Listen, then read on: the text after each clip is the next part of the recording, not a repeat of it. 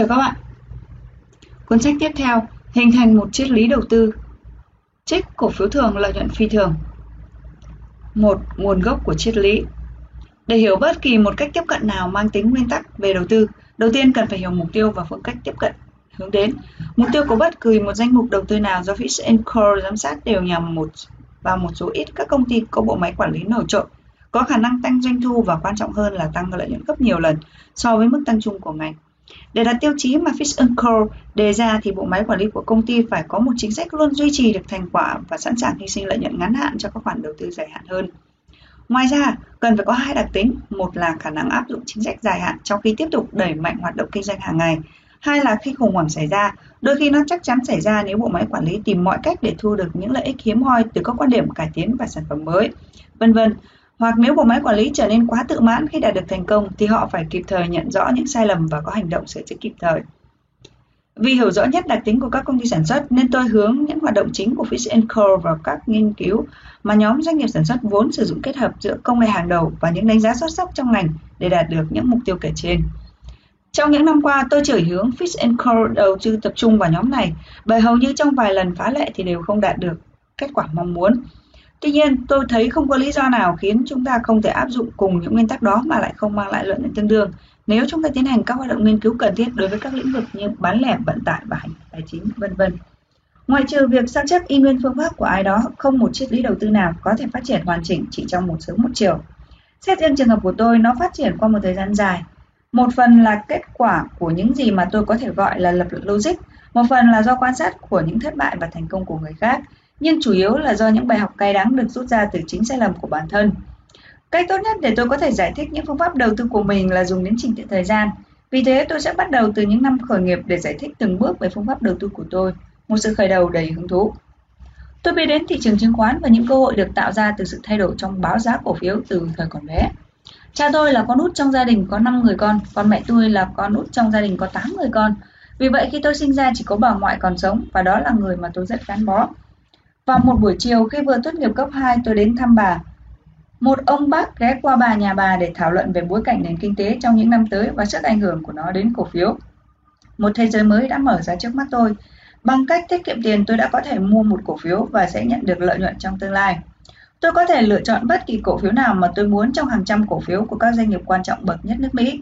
Nếu tôi chọn đúng, khoản lợi nhuận sẽ rất lớn. Tôi nghĩ rằng toàn bộ vấn đề tài chính là việc đánh giá điều gì khiến một ngành trở nên hấp dẫn và đó là một trò chơi. Mà nếu tôi nhận được hoặc thực sự học được cách chơi thì những thứ mà từ trước tới nay vốn quen thuộc với tôi trở nên buồn tẻ và vô nghĩa và nó chẳng còn đáng hấp dẫn nữa. Bác tôi đã nói chuyện hàng giờ với bà, xong với tôi dường như nó chỉ kéo dài trong 10 phút và tôi đã nghe được những điều mà khiến khơi lên niềm hứng thú vô cùng.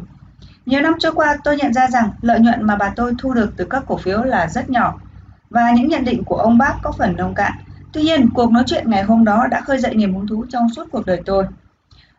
Vào giai đoạn đó, hầu hết các doanh nghiệp làm ăn khá thuận lợi nên tôi đã kiểm duyệt được vài đô la khi thị trường đầu cơ giá lên trở nên đầy sôi động giữa thập niên năm 1920. Tuy nhiên, cha tôi lại cho rằng điều đó chỉ đơn thuần dạy cho tôi một thói quen đánh bạc. Song thực tế, tính cách tôi không phải liều lĩnh chỉ để xem mọi rồi mọi chuyện sẽ ra sao. Hay nói cách khác, tôi không phó mặc cho sự may rủi như những kẻ đánh bạc. Mặt khác, khi nhìn lại sự kiện này, tôi nhận ra rằng lượng cổ phiếu ít ỏi mà tôi có trong thời gian đó không hề mang lại cho tôi kiến thức gì liên quan đến chính sách đầu tư. Những kinh nghiệm hình thành nên triết lý Trước thị trường đầu cơ giá lên vào năm 1920 sụp đổ, tôi đã thu được một kinh nghiệm đáng nhớ và quan trọng. Trong những năm 1927 đến năm 1928, tôi đăng ký học tại trường kinh doanh thuộc Đại học Stanford. Chúng tôi có 20% cổ khóa học, tức là mỗi một tuần dành ra một ngày để tham quan thực tế các công ty lớn nhất thuộc khu vực vịnh San Francisco. Giáo sư Boris Emmert là người đã đề ra hoạt động này. Khi đó, lượng hàng hóa bán ra của các công ty đặt hàng qua bưu điện chiếm tỷ trọng rất lớn trong tổng lượng hàng hóa bán ra của các nhà cung cấp. Các hợp đồng này thường gây bất lợi cho nhà sản xuất, họ thu được quá ít lợi nhuận. Vì vậy đôi khi họ gặp phải khó khăn trầm trọng về mặt tài chính. Các công ty đặt hàng qua bưu điện cũng không được lợi bao nhiêu. Giáo sư Boris emmerich đã được một trong những công ty đặt hàng qua bưu điện giao nhiệm vụ cứu vớt các công ty sụp đổ. Do vậy, ông biết khá nhiều về bộ máy quản lý. Một trong những nguyên tắc của khóa học này là chúng tôi chỉ tham quan về nhà máy chứ không phải là các công ty. Sau khi quan sát hoạt động vận hành, giáo sư Emmert đã đưa ra những câu hỏi sắc sảo với bộ máy quản lý. Từ đó chúng tôi có thể biết thêm điểm mạnh và điểm yếu thật sự của họ. Tôi nhận ra rằng đây là một cơ hội học hỏi đúng như mình mong muốn. Tôi đã khéo léo nắm bắt cơ hội này. Vào thời kỳ đó, một số người sử dụng ô tô vẫn còn ít ỏi và tôi đã sở hữu một chiếc xe, còn giáo sư Emmert thì không.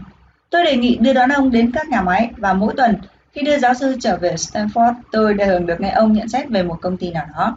Nó cung cấp cho tôi những kinh nghiệm đáng giá mà tôi có đặc ân được hưởng. Cũng trong các chuyến tham quan này, tôi đã hình thành một nhận thức đặc biệt có giá trị đối với những năm sau đó. Nó thật sự giúp tôi tạo dựng nền móng cho hoạt động kinh doanh. Một lần chúng tôi ghé thăm hai nhà máy đóng gần nhau ở Sanzo. Nhà máy John Pins Farm Company dẫn đầu thế giới về lĩnh vực sản xuất máy bơm thuốc trừ sâu cho các vườn cây ăn quả. Còn nhà máy Anderson Ờ, Brengo Manufacturing Company dẫn đầu thế giới về lĩnh vực sản xuất thiết bị cho các nhà máy đồ hộp hoa quả. Trong thập niên năm 1920, khái niệm công ty phát triển chưa được giới tài chính sử dụng. Tôi khá lấn túng khi sử dụng cụm từ này với giáo sư Emmert. Tôi nghĩ rằng hai nhà máy này có khả năng phát triển rất nhiều so với quy mô hiện tại đến một mức độ mà tôi không thấy ở bất kỳ nhà máy nào mà chúng tôi đã tham quan. Ông đã đồng ý với tôi về quan điểm này. Tôi cũng hỏi giáo sư Emmert về kinh nghiệm hoạt động kinh doanh của ông và thu nhận được những kiến thức bổ ích. Đó là tầm quan trọng của việc bán hàng theo đơn đặt hàng để tạo nên một doanh nghiệp khỏe mạnh. Một công ty có thể là nhà sản xuất hiệu quả hoặc nhà đầu tư có sản phẩm đặc biệt hấp dẫn, nhưng điều đó không đủ để tạo nên một doanh nghiệp khỏe mạnh, trừ phi doanh nghiệp đó có những người có khả năng thuyết phục người khác về giá trị sản phẩm của họ. Nếu không, họ sẽ không bao giờ có khả năng điều khiển vận mệnh của mình. Sau này tôi đã dựa trên cơ sở này để kết luận rằng có một hệ thống bán hàng mạnh thôi chưa đủ. Đối với một công ty muốn trở thành khoản đầu tư thật sự đáng giá, nó không chỉ phải có khả năng bán sản phẩm của mình mà còn nhận định được nhu cầu mong muốn luôn thay đổi của khách hàng. Nói cách khác, tất cả tóm gọn trong một khái niệm marketing. Trong những bài học đầu tiên từ thực tế, vào đầu mùa hè năm 1928, khi tôi vừa hoàn tất những năm thứ nhất tại trường kinh doanh, một cơ hội tuyệt vời đến với tôi không thể bỏ qua. Trong lịch sử của trường, lớp tôi là khóa thứ ba và chỉ có 19 sinh viên. Khóa thứ nhất chỉ có 9 sinh viên và chỉ hai trong số này được đào tạo về tài chính. Vào thời thị trường chứng khoán hoạt động sôi động, các quỹ tin thác đầu tư đóng tại New York nhanh chóng nhận hai người này. Một ngân hàng hoạt động độc lập ở San Francisco đã gửi thông điệp tới trường xin một sinh viên tốt nghiệp về lĩnh vực đầu tư. Cả trường hào hứng tìm mọi cách tận dụng cơ hội này bởi nếu một đại diện của trường được ngân hàng đồng ý, các sinh viên khóa sau rồi cũng sẽ có cơ hội như vậy. Tuy nhiên, trường lại không có ai đã tốt nghiệp để gửi đi như yêu cầu. Đây không phải là một chuyện đơn giản. Sau khi biết được cơ hội này, Tôi quyết định thuyết phục trường gửi tôi với suy nghĩ nếu tôi làm tốt tôi có thể ở lại đó, nếu không tôi sẽ quay trở lại trường và tiếp tục học năm thứ hai. Vào thời kỳ tiền sụp đổ, người ta gọi các nhà phân tích chứng khoán là nhà thống kê. Trong 3 năm liên tiếp, giá cổ phiếu liên tục giảm mạnh khiến công việc của các nhà thống kê ở phú quân hứng chịu tai tiếng, đến mức họ phải đổi tên thành nhà phân tích chứng khoán. Tôi nhận thấy mình có thể là nhà thống kê cho các ngân hàng đầu tư, công việc mà họ giao cho tôi làm rất đơn giản, Chi nhánh đầu tư của ngân hàng chủ yếu bận rộn với bán các trái phiếu mới phát hành ở mức tỷ suất lợi nhuận cao và thu được các khoản hoa hồng khổng lồ. Trong thời kỳ mà thị trường thuộc về người bán, còn người mua thì sẵn sàng chấp nhận bất cứ giá nào, không hề có sự nỗ lực đáng giá chất lượng ở các trái phiếu này hay bất kỳ cổ phiếu nào được bán. Sau đó các nhà kinh doanh chứng khoán sẽ thông báo với các khách hàng rằng họ có bộ phận thống kê nghiên cứu về các chứng khoán mà khách hàng nắm giữ và cung cấp cho họ bản báo cáo về mỗi chứng khoán được kiểm soát. Những gì họ thực sự thực hiện trong các bản phân tích chứng khoán là tìm kiếm dữ liệu về một công ty nào đó trong các cuốn sách chỉ dẫn uy tín như Moody's hay Standard uh, Statistics. Sau đó chỉ với lượng thông tin được nêu trong cuốn sách, họ sẽ tìm hiểu, diễn giải thành các bản báo cáo của mình. Bất kỳ công ty nào có doanh số tiêu thụ lớn sẽ được các báo cáo được coi là quản lý tốt. Tôi không trực tiếp khuyên khách hàng nên chuyển từ một số chứng khoán mà tôi phân tích sang bất kỳ một loại chứng khoán nào khác mà ngân hàng bán lúc đó. Nhưng toàn bộ bối cảnh đã tạo nên một động lực thúc đẩy kiểu phân tích này xây dựng nền tảng. Không lâu sau đó, toàn bộ quy trình thủ tục tầm thường đó đã thôi thúc tôi phải tìm ra một cách thức tốt hơn. Tôi đã rất may mắn khi có một ông chủ thấu hiểu nguyên do mà tôi quan tâm đến vấn đề này và tạo điều kiện cho tôi thử nghiệm tất cả những gì đã đề xuất với ông. Vào mùa thu năm 1928, rất nhiều người quan tâm đến hoạt động đầu cơ cổ phiếu trong ngành sản xuất radio. Tôi tự giới thiệu với khách hàng của chi nhánh sản xuất radio ở một số địa điểm bán lẻ tại San Francisco rằng mình là nhân viên đầu tư của ngân hàng. Tôi hỏi quan điểm của họ về ba đối thủ cạnh tranh lớn trong ngành này và tôi rất bất ngờ khi họ đưa ra quan điểm như nhau. Đặc biệt là tôi học được rất nhiều điều từ vị kỹ sư làm việc tại một trong những công ty này. Công ty tư nhân Fincore đã phát triển các mô hình có sức hút thị trường rất lớn. Kết quả là họ nắm giữ thị phần với mức lợi nhuận tuyệt vời do họ là nhà sản xuất đạt hiệu suất cao. RCA nắm giữ được thị phần riêng của mình, trong khi một công ty khác vốn được thị trường cổ phiếu ưa chuộng lại sụt giảm mạnh và có dấu hiệu gặp khó khăn. Việc này không phải là hoạt động trực tiếp của ngân hàng vì nó không quản lý cổ phiếu của ngành radio. Tuy nhiên, một bản báo cáo mang tính định giá dường như có khả năng hỗ trợ đáng kể cho tôi trong ngân hàng. Trong mọi tài liệu của các công ty ở phố Wall, tôi không thấy có từ nào bàn về các vấn đề gặp phải trong các lần phát hành nóng cổ phiếu của ngành radio, mà rõ ràng nó sẽ hình thành nên cơ sở sở thích đầu cơ.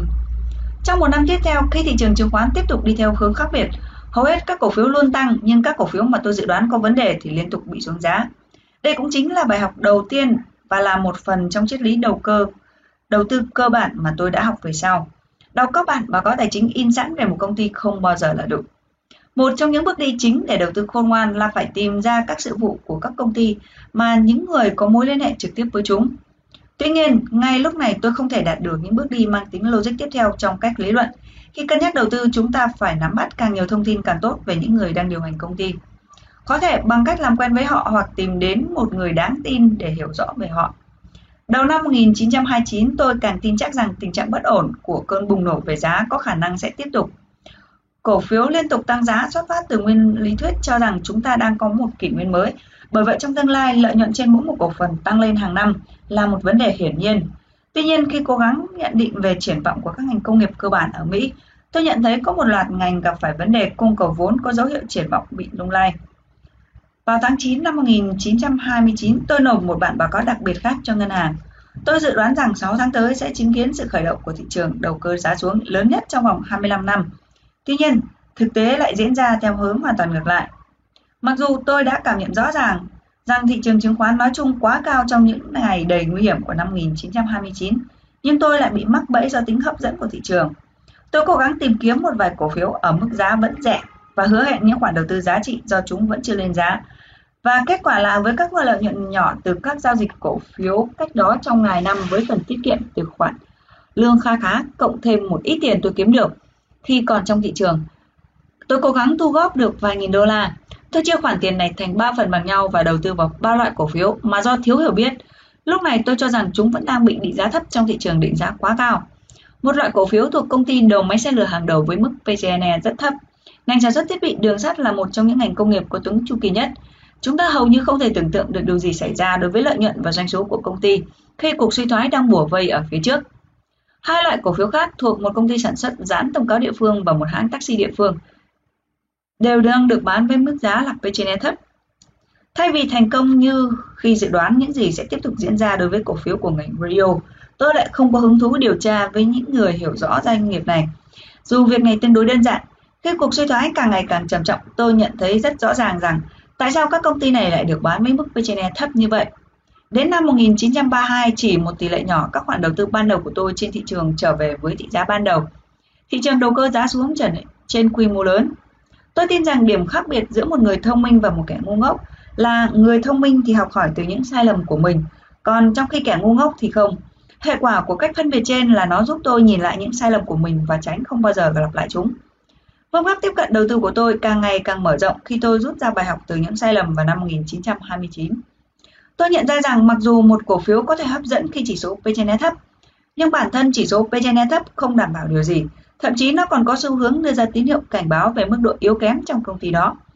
Tôi bắt đầu nhận thấy rằng sau này khi tất cả các quan điểm ở phố Wall đều trái ngược và đều thật sự là việc xác định một cổ phiếu giá rẻ bị định giá thấp không phải dựa vào tỷ lệ đó với thu nhập hiện tại là quan trọng, mà tỷ lệ đó với thu nhập trong vài năm tới nếu tôi có thể thiết lập khả năng xác định thu nhập này trong một vài năm tới, tôi sẽ tránh được thiệt hại và thu về các khoản lợi nhuận cách sụt.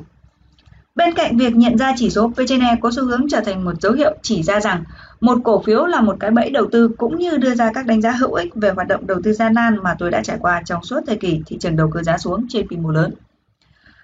Tôi còn nhận thức sâu sắc về những điều quan trọng hơn. Tôi dự đoán đúng các thời điểm bong bóng của thị trường đầu cơ giá lên và nổ tung. Và gần đúng khi đánh giá tất cả các yếu tố gây nên sự kiện đó. Tuy nhiên, ngoại trừ danh tiếng của tôi dậy tăng lên chút đỉnh, thì điều này lại chẳng mang lại tín hiệu tốt lành cho nào. Kể từ đó, tôi nhận ra rằng mọi lý giải chính xác về chính sách đầu tư hoặc sự thèm muốn về việc mua hay bán bất cứ loại cổ phiếu cụ thể nào đều không hề có giá trị cho đến khi nó được chuyển hóa thành hành động nhằm hoàn thành các giao dịch cụ thể đó. Cơ hội thực hiện dự định Mùa xuân năm 1930 tôi thay đổi chỗ làm. Sở dĩ tôi đề cập việc này vì đó là thời điểm xảy ra những sự kiện hình thành nên triết lý đầu tư của tôi. Một hãng môi giới địa phương đã tìm đến tôi và hứa hẹn một mức lương ở độ tuổi 22 và trong bối cảnh thời đó tôi khó lòng từ chối nổi. Hơn nữa, họ đề nghị tôi một công việc hấp dẫn hơn rất nhiều so với những việc nhàm chán trước đây của nhà thống kê trong chi nhánh đầu tư ngân hàng. Do không phải chịu bất cứ trách nhiệm nào, tôi có thể dành toàn bộ thời gian để tìm các chứng khoán riêng lẻ mà theo tôi rất thích hợp để bán hoặc để mua. Sau đó tôi viết các bản báo cáo cho các nhà môi giới của hãng, hỗ trợ họ thu được nhiều lợi nhuận. Lời đề nghị này đến với tôi ngay sau khi Tổng thống Herbert Hoover có một câu phát biểu nổi tiếng. Sự thịnh vượng đang ở ngay trước mặt chúng ta. Một vài đối tác của hãng tin điều tin vào điều này do vụ sụp đổ vào năm 1929, tổng nhân viên của hãng giảm từ 125 xuống còn 75 người. Họ nói với tôi rằng nếu tôi chấp nhận lời đề nghị, tôi sẽ là nhân viên thứ 76. Lúc đó tôi chỉ chờ thị trường giá xuống trong khi họ lại chờ thị trường giá lên. Tôi cảm thấy chắc chắn rằng thị trường đầu cơ giá xuống còn kéo giảm rất lâu. Tôi nói rằng tôi sẽ làm cho họ với một điều kiện. Vì họ có thể tùy ý sa thải tôi bất cứ lúc nào nếu họ không thỏa mãn với chất lượng công việc của tôi, nên họ không được xét đến yếu tố thâm niên khi cắt giảm nhân viên khi thị trường tài chính theo hướng xấu. Lúc này họ đã đồng ý. Trong muôn vàn gian nan khó khăn vẫn có cơ hội. Với tư cách là một người làm thuê, tôi không thể đòi hỏi luôn được đối xử tốt. Trong 8 tháng tiếp theo, tôi đã thu nhận được một kinh nghiệm mang tính giáo dục quý báu nhất trong suốt cuộc đời kinh doanh của tôi. Đầu tiên, tôi thấy hàng loạt ví dụ về lý do tại sao không nên đầu tư. Năm 1930, một lần nữa cổ phiếu lại giảm sút không ngừng. Vị trí của những người làm thuê như tôi trở nên ngày càng bấp bênh. Sau đó, ngay trước Giáng sinh, chúng tôi, những người sống sót qua thời kỳ đại suy thoái đã chứng kiến một tình cảnh khắc nghiệt khi toàn bộ hãng bị đình chỉ giao dịch trên sở giao dịch chứng khoán San Francisco vì bị vướng nợ. Đôi lúc tôi đã lờ mờ có kế hoạch khởi sự doanh nghiệp riêng bằng cách thu phí khách hàng khi quản lý vốn của họ trong trường hợp sự thịnh vượng quay trở lại. Tôi có ý định đi đường vòng nhằm vào những hoạt động của những nhà tư vấn đầu tư vì thời kỳ này vẫn chưa có ai sử dụng thuật ngữ này. Tuy nhiên, khi hầu hết những người tham gia lĩnh vực tài chính thắt chặt chi tiêu trong suốt thời kỳ ảm đạm vào tháng 1 năm 1931, công việc duy nhất tôi tìm được trong ngành chứng khoán đơn thuần là làm văn phòng. Đối với tôi, nó chẳng có gì thú vị nếu phân tích đúng tình hình thực tế. Tôi có thể đã nhận ra đây là thời điểm hợp lý nhất để khởi sự một doanh nghiệp mới mà tôi đã từng dự định trong đầu. Tôi tìm ra hai lý do lý giải cho điều này. Thứ nhất, sau gần 2 năm nước Mỹ chứng kiến thị trường đầu cơ giá xuống xảy ra trầm trọng, hầu như mọi người đều thất vọng với các mối liên hệ môi giới hiện thời và họ sẵn sàng nghe bất cứ ai, kể cả những người trẻ tuổi, đề xuất một cách tiếp cận hoàn toàn khác để quản lý các khoản đầu tư của họ. Thứ hai, nền kinh tế suy thoái sâu như năm 1932, rất nhiều doanh nhân giàu có đã có quá ít việc để làm và họ sẵn sàng dành thời gian gặp ai đó đến tìm họ. Còn trong khoảng thời kỳ bình ổn, thậm chí tôi không thể nào gặp được những thư ký của họ. Hình thành một nền tảng Tất cả những điều này là kết quả những năm tôi làm việc tại một văn phòng nhỏ với chi phí cực rẻ, không hề có cửa sổ. Căn phòng của tôi chỉ đủ để một cái bàn và hai cái ghế với chi phí thuê là 25 đô la một tháng. Các chi phí khác bao gồm văn phòng phẩm, bưu phí, thỉnh thoảng có các cuộc gọi đường dài. Cuốn sổ kế toán mà tôi vẫn giữ được gợi nhớ lại quá trình gian khó mà tôi khởi nghiệp từ năm 1932. Sau thời gian nỗ lực không ngừng làm việc, trong năm đó tôi kiếm được khoản lợi nhuận trung bình là 2,99 đô la mỗi tháng. Năm 1933 trong tình cảnh vốn khốn khó, tôi kiếm được một khoản hời hơn chút đỉnh, lợi nhuận trung bình là 29 đô la mỗi tháng. Nó cũng là một khoản sấp xỉ tiền mà những người bán báo trên đường phố có thể kiếm. Tuy nhiên, hai năm khởi nghiệp đầy khó khăn đó cũng chính là khoảng thời gian mà tôi kiếm lời nhiều nhất trong suốt cuộc đời. Chúng cung cấp cho tôi một nền tảng, tạo dựng một công việc sinh lợi cao và từ năm 1935 tôi đã có những khách hàng rất trung thành. Tôi có quyền nói rằng tôi đã suy nghĩ sáng suốt khi khởi nghiệp với doanh nghiệp của mình, chứ không ngồi chờ đợi thời điểm thuận lợi hơn để bắt đầu. Thực tế, công việc chính duy nhất và đầy khó khăn đó đã thúc đẩy tôi dấn thân và khám phá. Phần 2. Học hỏi từ kinh nghiệm Khi còn làm việc ở ngân hàng, tôi đã chú ý khá nhiều tới một thông tin về hai công ty ở gần San Jose vốn được khơi gợi trong tôi rất nhiều hứng thú trong quãng đời sinh viên trường kinh doanh Stanford. Khi tham quan cùng với giáo sư Brett Emmett, vào năm 1928, nhà máy John Bean Manufacturing Co.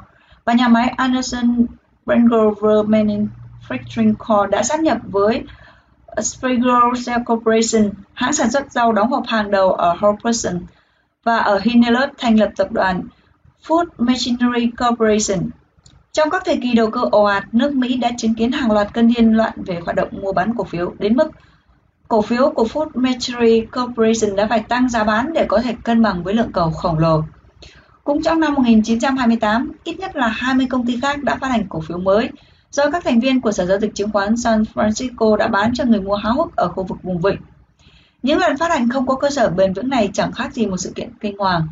Một nhân viên của hãng giao dịch chứng khoán đã bán nhiều cổ phần của công ty bán nước đóng chai từ Thái Bình Dương nói với tôi rằng các cổ phiếu này được bán mà không hề có một bộ báo cáo tài chính hoàn chỉnh nào của những người bảo lãnh phát hành. Họ chỉ nắm giữ một bức ảnh về nơi khai thác nguồn nước và một vài địa chỉ liên lạc cá nhân của các cổ đông bán. Trong suy nghĩ của mọi người, cổ phiếu của Food Machinery Corporation là một trong những lời chào bán khá hấp dẫn của năm đó, không thua kém bao nhiêu so với phần còn lại. Nó được chào bán ở mức giá là 21,5 đô la. Trong những khoảng thời gian đó, các quỹ chung vốn nắm giữ cổ phần là hoàn toàn hợp pháp. Một trong những nhà đầu tư địa phương với kinh nghiệm ít ỏi về hoạt động điều hành quỹ chung, song được một người rất nhiệt tình với Food Mercury Corporation lãnh đạo đã quyết định điều hành một hoạt động giao dịch về cổ phần của công ty. Phương thức hoạt động của tất cả các quỹ vốn chung này về cơ bản là giống nhau. Các thành viên sẽ bán cổ phiếu qua lại cho nhau tại mức giá tăng lên dần dần. Hoạt động dây chuyền mua cổ phiếu này đã thu hút sự quan tâm của những người mà sau đó bắt đầu mua và tìm mọi cách sở hữu cổ phần của quỹ vốn chung với mức giá cao hơn nữa. Những người thao túng thị trường chứng khoán khôn khéo vốn có kinh nghiệm hoạt động cũng như trình độ trong lĩnh vực này luôn khiến mọi người hoài nghi. Một số đã kiếm được hàng triệu đô la và từng đề nghị với tôi làm đối tác cấp dưới. Tuy nhiên, thao túng thị trường không phải là mục tiêu của những điều hành quỹ vốn lớn chung của Food Metry. Đầu mùa thu năm 1929 khi cổ phiếu phải đối mặt với nguy cơ trượt dốc, quỹ vốn chung mua vào hầu hết các cổ phần đã phát hành công chúng. Mức báo giá của cổ phần Food Machinery cao ở mức 50 và kết quả là không có một cổ phiếu nào rơi vào tay công chúng. Những năm tiếp theo, hoạt động kinh doanh nhìn chung càng ngày càng tồi tệ, mọi người đều có thể nhận rõ những gì đang xảy ra với cổ phiếu của công ty nhỏ khi phát hành vào công chúng vào năm 1928. Lần lượt các công ty này bị phá sản, còn hầu hết các công ty đang bám trụ đều thông báo lỗ. Thị trường các cổ phần này phần lớn đều ngừng hoạt động. Trong nhóm này có một hoặc hai công ty trụ vững có sức thu hút. Tuy nhiên, nhìn chung công chúng không nhận thấy sự khác biệt, họ cho rằng tất cả các công ty đó chỉ là khoản đầu cơ nhỏ nhặt. Khi thị trường đạt mức đáy cuối cùng vào năm 1932 và giữ mức đó khi toàn bộ hệ thống ngân hàng Mỹ đóng cửa trùng với thời điểm Tổng thống Franklin D. Roosevelt nhậm chức vào ngày 4 tháng 3 năm 1933. Cổ phần của Ford Machinery xuống tới mức giá là 4 đến 5 đô la. Thậm chí có 100 cổ phần được giao dịch với mức giá thấp nhất từ trước đến nay là 3,75 đô la. Và lúc này, năm 1931, tôi xoay sở mọi cách để tìm kiếm cơ hội cho doanh nghiệp mới của mình – Tôi quan sát tình hình của Food Machinery với sự hứng thú càng ngày càng gia tăng, nhận thấy những hậu quả mà phải gánh chịu khi không đối mặt với vấn đề và đánh giá bộ máy quản lý của hai công ty địa phương mà tôi từng mất phần lớn khoản đầu tư của mình cách đây vài năm. Tôi quyết định không bao giờ lặp lại sai lầm này. Càng ngày càng tiếp xúc với thành viên của Food Machinery, tôi càng cảm thấy kính trọng họ hơn. Bởi xét trên nhiều phương diện vốn đã được qua thời kỳ gây cấn nhất của cuộc đại suy thái, thì hãng này là một thế giới vi mô với kiểu cơ hội mà tôi sẽ tìm kiếm trong vài năm tới. Ngay từ lúc đầu, mặc dù Food Machinery tương đối nhỏ và tôi tin rằng nó vẫn dẫn đầu thế giới về quy mô và chất lượng dây chuyền sản phẩm. Điều này mang lại cho hãng lợi thế về quy mô, tức là bên cạnh danh tiếng của một hãng sản xuất lớn và hiệu quả, nó còn có thể là một nhà sản xuất có chi phí thấp. Đứng trên quan điểm cạnh tranh, bộ phận marketing có lợi thế lớn mạnh rất lớn. Khách hàng đánh giá cao các sản phẩm của hãng, còn kiểm soát cả cấu trúc bán hàng của mình. Bên cạnh đó, hãng sở hữu dây chuyền đóng hộp với một lượng lớn máy móc chiếm một phân khúc thị trường mà các đối thủ cạnh tranh khác không thể chen vào. Trên nền tảng vững chắc này, hãng còn có một phần gây hứng thú nhất đó là các công trình nghiên cứu sáng tạo. Hãng đã hoàn thiện các thiết bị thuộc các khu vực sản xuất sản phẩm mới như máy gọt vỏ lê, máy đóng lon hay quy trình tạo màu cho cam. Theo đánh giá của tôi, hãng có một tương lai sáng lạn với các sản phẩm mới hứa hẹn thành công vang dội. Cũng trong thời gian này, tôi nhận thức được rằng dù các lĩnh vực đó có hấp dẫn đến đâu, thì những vấn đề như vậy tự thân chúng không thể đảm bảo thành công lớn. Chất lượng của những người làm việc trong công ty mới là yếu tố quan trọng Tôi sử dụng từ chất lượng để đề cập hai đặc điểm hoàn toàn khác nhau. Một là năng lực kinh doanh. Năng lực kinh doanh có thể chia thành hai ba loại kỹ năng. Một loại là kỹ năng giải quyết các công việc hàng ngày với mức hiệu suất trên trung bình. Nói cách khác, kỹ năng điều hành là giải quyết những việc phải làm liên quan đến quá trình điều hành hoạt động kinh doanh trong tương lai gần ở trên mức trung bình.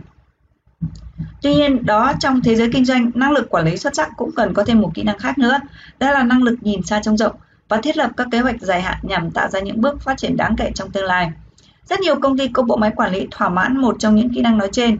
Tuy nhiên, để thành công thật sự cần phải hội tụ đầy đủ cả hai. Năng lực kinh doanh chỉ là một trong hai đặc điểm cơ bản thuộc về nhân lực mà tôi tin rằng hoàn toàn cần thiết đối với một khoản đầu tư giá trị và trung thực.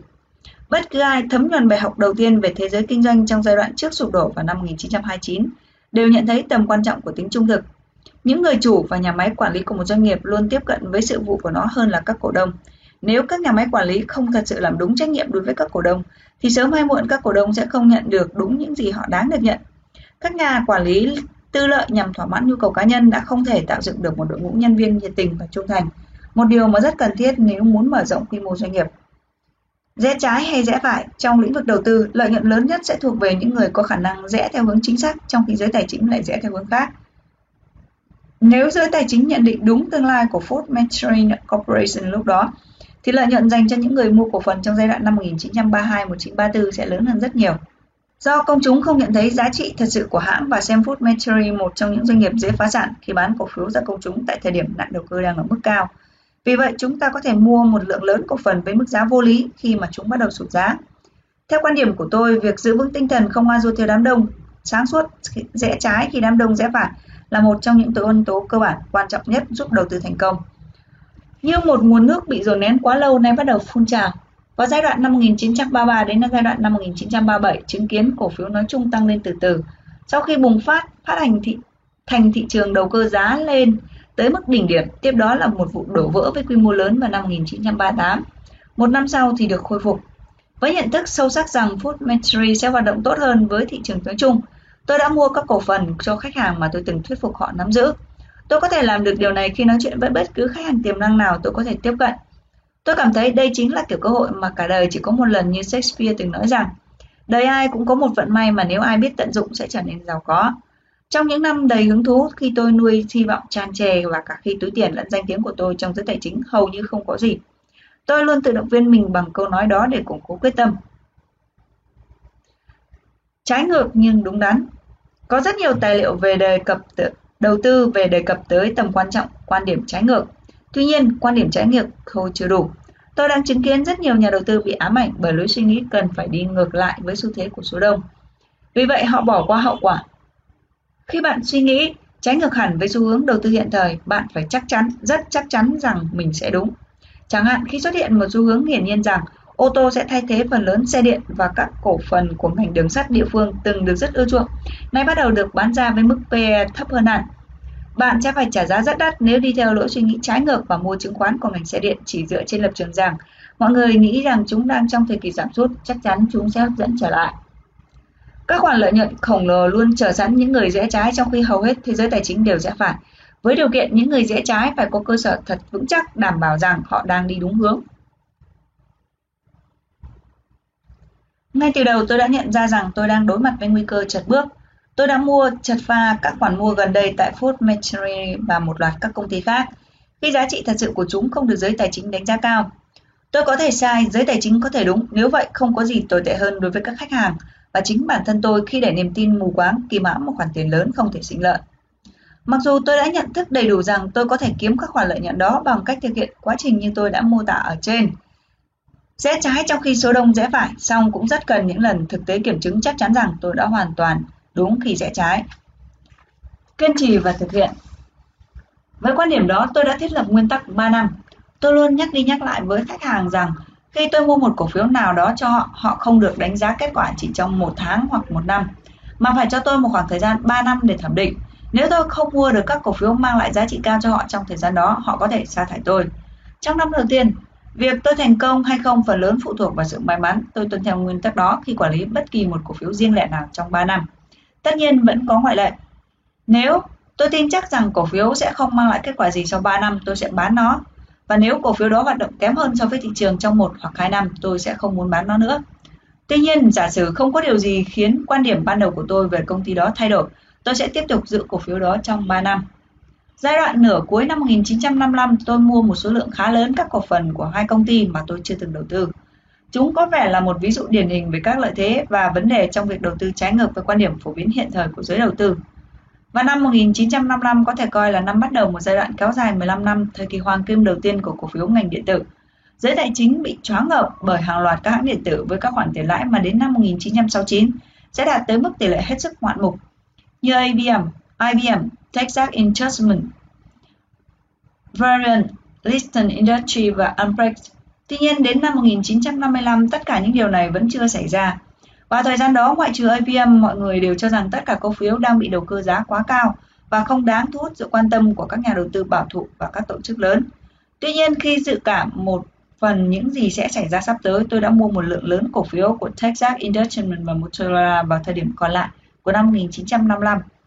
Ngày nay, Texas Instruments là một nhà sản xuất chất bán dẫn lớn nhất thế giới, còn Motorola thép xếp ngay ở vị trí thứ hai. Và thời gian đó, vị thế của Motorola trong ngành bán dẫn hầu như rất nhỏ bé.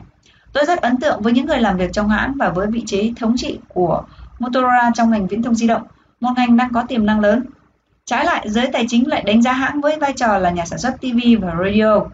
Đối với trường hợp của Texas Instruments, bên cạnh lòng yêu mến và tôn trọng dành cho nhân viên của hãng, tôi còn chịu ảnh hưởng bởi hệ thống niềm tin hoàn toàn khác. Giống như những người khác, tôi nhận thấy tương lai tăng trưởng mạnh mẽ của lĩnh vực bán dẫn của hãng.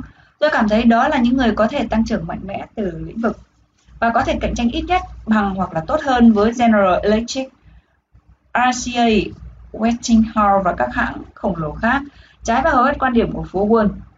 Rất nhiều người đã chỉ trích tôi khi tăng quỹ đầu tư vào các hãng có tính đầu cơ quy mô nhỏ như vậy và họ chắc chắn chúng sẽ phải hứng chịu sự cạnh tranh gay gắt từ các hãng lớn.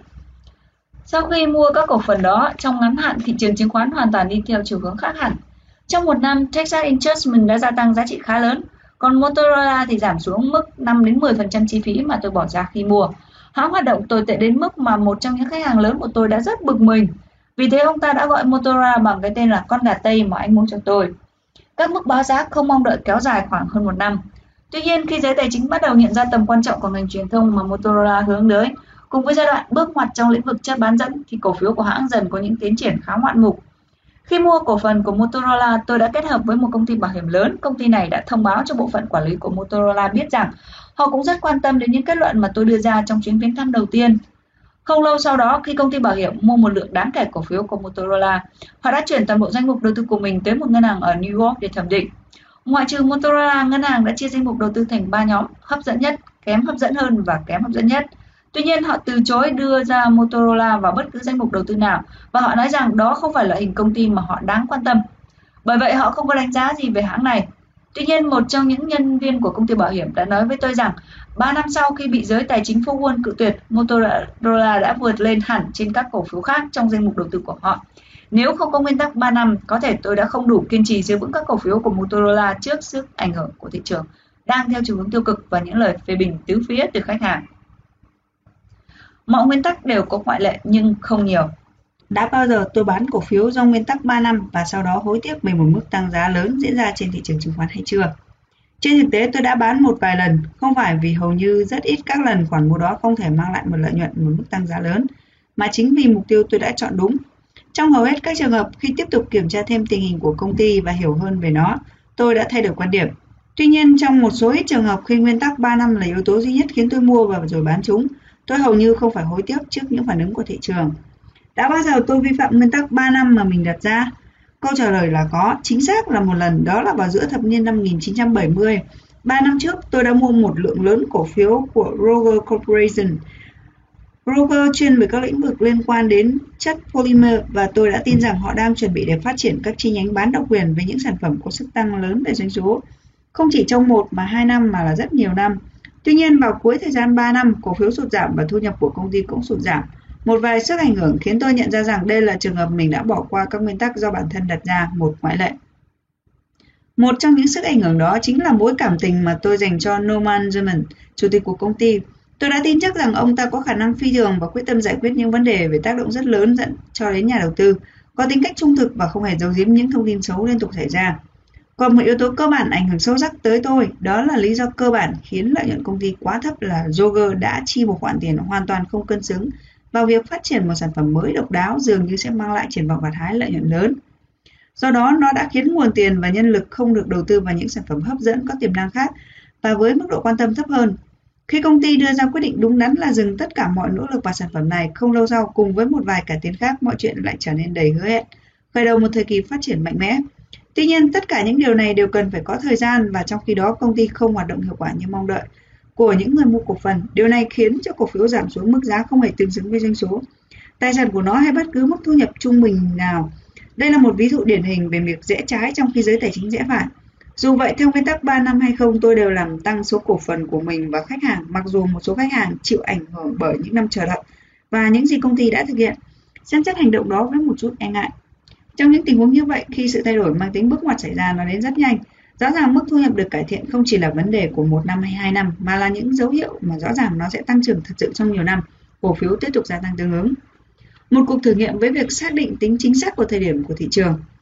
Khi xoay sở các cách tìm kiếm từ cổ phiếu thường, tôi bắt đầu nhận ra rằng tôi có thể thu được những bài học đáng giá khi nghiên cứu về Food Machinery Corporation.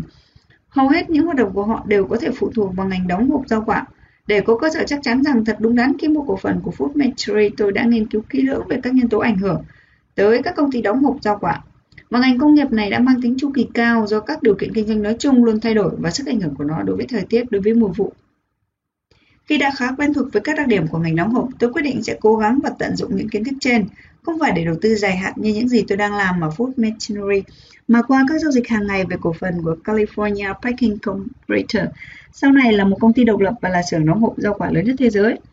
Kể từ thời điểm nghiêm trọng nhất của cuộc đại suy thoái cho đến khi kết thúc thập kỷ đó, tôi đã mua cổ phần của công ty này với 3 lần khác nhau. Mỗi lần bán chúng và tôi đều thu được một khoản lợi nhuận. Nhìn bề ngoài, điều này nghe có vẻ như thể tôi đang thực hiện một điều gì đó đáng giá. Tuy nhiên, vài năm sau, khi nỗ lực phân tích những hành động khôn ngoan và không khôn ngoan trong hoạt động kinh doanh, tôi càng ngày càng nhận thức rõ những hành động xuẩn ngốc của mình. Chúng chiếm một lượng lớn thời gian và công sức khá lớn, khiến tôi không thể chú tâm vào những điều khác hứa hẹn sẽ mang lại kết quả tốt hơn. Tuy nhiên, tổng số tiền trong mối tương quan với rủi ro là không hề đáng kể so với những khoản lợi nhuận tôi mang lại cho khách hàng khi mua cổ phần của Food Machinery Corporation. Trong những trường hợp tôi mua với mục đích là chờ các khoản gia tăng dài hạn và giữ chúng trong một khoảng thời gian dài khá lâu. Bên cạnh đó tôi đã chứng kiến đủ mọi giao dịch xảy ra hàng ngày, trong đó có một số thương vụ do cá nhân xuất sắc tiến hành. Và tôi biết rằng thành công 3 lần liên tiếp chỉ làm tăng khả năng rằng lần thứ tư sẽ kết thúc trong một tai họa. Những rủi ro sẽ nhiều hơn khi mua một lượng cổ phần tương tự của các công ty mà tôi chưa đủ mức hứa hẹn để giữ chúng nhằm chờ đợi thời kỳ tăng trưởng kéo dài trong nhiều năm. Bởi vậy, vào giai đoạn cuối chiến tranh thế giới thứ hai, khi triết lý đầu tư thời hiện thời của tôi đã kết thúc, được khá nhiều thì tôi thực hiện điều mà tôi tin là một trong những quyết định giá trị nhất trong cuộc đời của mình. Đó chính là tập trung mọi công sức vào một mục đích là thu về những khoản lời lớn trong dài hạn. Hãy quan tâm đến mức giá thị trường, cơ hội đang ở phía trước. Trong suốt thập niên năm 1930, tôi nhận thấy một điều mà theo tôi thật sự rất quan trọng. Tôi vừa đề cập rằng tôi không hề thu được lợi nhuận gì từ những dự đoán chính xác của mình về thị trường đổ cơ giá xuống trên quy mô lớn đầu tư. Từ năm 1929, toàn bộ cách lý giải của chúng về thế giới sẽ không còn giá trị trong hoạt động đầu tư chứng khoán trừ khi nó biến thành một hành động cụ thể. Kinh nghiệm đầu tiên của tôi khi điều hành doanh nghiệp riêng xuất phát trong suốt thời kỳ cuộc đại suy thoái và xảy ra trầm trọng nhất, nhất là khi những khoản tiền nhỏ trở nên đặc biệt quan trọng. Cũng có thể do điều này hoặc cũng có thể do cá tính của tôi, nên khi khởi nghiệp tôi thấy mình thường phân vân và do dự trước các bước giá. Những nhà môi giới hiểu biết luôn nói với tôi rằng nếu tôi tin là một trong những cổ phiếu tăng gấp mấy lần trong vài năm tới so với mức giá hiện thời, thì hầu như chẳng có gì đáng kể nếu mua cổ phần ở mức 10 đô la hay 10,25 đô la. Tuy nhiên, tôi luôn đặt các lệnh giới hạn vì những quyết định bảo thủ của tôi chỉ trả ở mức là 10,12 đô la, nhất quyết không tăng lên. Nếu xét về tính logic, điều này nghe thật vô lý. Tôi đã quan sát và thấy rằng đó là một thói quen xấu trong đầu tư. Nó đã ăn sâu vào lối tư duy của rất nhiều người. Thật may là tôi lại không nằm trong số đó. Tôi đã nhận thức được rõ ràng về nguy cơ tiềm ẩn của những giới hạn bảo thủ nhờ hậu quả sai lầm từ người khác. Tôi còn nhớ rõ câu chuyện đó như thế nào mà nó vừa mới xảy ra ngày hôm qua. Một lần khi tình cờ gặp một khách hàng quan trọng, tôi nói với ông ta rằng tôi vừa ghé thăm Food Machinery Corporation. Triển vọng của hãng này chưa bao giờ tốt như lúc này. Tôi nghĩ ông ta nên mua thêm cổ phần của hãng. Ông ta hoàn toàn đồng ý với tôi và hỏi xem giá cổ phiếu vào lúc đóng cửa phiên giao dịch buổi chiều đó thế nào. Tôi nói rằng nó có giá khoảng 30,5 đô la. Ông ta đặt lệnh với số lượng lớn và nói rằng chỉ trả với mức 33,25 đô la. Không cao hơn nữa, một vài ngày tiếp theo cổ phiếu dao động ở mức luôn cao hơn giá ông ta đưa ra một chút, chưa bao giờ nó giảm xuống mức như vậy. Tôi đã gọi điện hai lần và thúc giục ông ta tăng mức giá lên 1 phần tư điểm để có thể mua được cổ phiếu đó. Thật không may là ông ta nhất quyết, không, đó là giá đặt mua của tôi. Chỉ trong một vài tuần cổ phiếu đã tăng hơn 50% và cả cả sau khi đã tính đến việc chia tách cổ phiếu, thì lịch sử của hãng này không bao giờ có một giá cổ phiếu giảm tới xuống mức gần với mức mà ông ta đặt lệnh. Hành động của quý ông này đã khiến tôi ghi tâm khắc cốt rằng không bao giờ được lặp lại hành động xuẩn gốc kiểu như vậy nữa. Dần dần tôi đã vượt qua được những điểm yếu của bản thân. Tôi nhận thức đầy đủ rằng nếu một người muốn mua một lượng lớn cổ phiếu, anh ta không thể bỏ qua vấn đề 1 phần 4 đô la hay 1 phần 8 đô la. Bởi khi mua một số cổ phiếu, anh ta có thể đề ra mức giá có lợi cho mình. Tuy nhiên, đối với những giao dịch có giá trị lớn, việc quá cứng nhắc về các tỷ lệ khác nhau không mấy đáng kể trong mức giá có thể khiến nhà đầu tư phải trả giá đắt. Trong trường hợp của tôi, tôi hoàn toàn có thể kiểm soát được việc đó khi mua. Sau khi bán thì chỉ kiểm, kiểm soát được một phần. Trong những năm qua, do đặt lệnh bán với các mức giá giới hạn thay vì theo mức giá thị trường, tôi đã bảo lỡ một giao dịch chỉ chênh 1 phần tư điểm. Và kết quả của vụ giao dịch này tại thời điểm tôi đang viết những điều này, cổ phiếu đã giảm 35% so với thời điểm tôi đặt lệnh bán. Tại những mức giữa giới hạn mà tôi đưa ra và mức giá hiện tại, tôi chỉ bán được một phần nhỏ trong lượng cổ phiếu đã nắm giữ. 3. Một triết lý hoàn hảo Thời gian nước Mỹ bị cuốn vào cuộc chiến tranh thế giới thứ hai có ảnh hưởng đến quá trình hình thành triết lý của tôi. Đầu năm 1942, tôi nhận nhiệm vụ trở thành nhân viên văn phòng của không lực Hoa Kỳ. Trong 3 năm rưỡi, tôi tạm ngừng công việc kinh doanh để thực hiện nghĩa vụ quân sự vốn không có giá trị nhiều cho chú Sam cho lắm. Trong những năm vừa qua, tôi thường nói rằng tôi đã làm một nhiệm vụ rất vẻ vang cho Tổ quốc. Cho dù quốc trưởng Hitler hay Nhật Hoàng Hirohito cũng không thể xâm phạm vào những lãnh địa mà tôi có nghĩa vụ bảo vệ.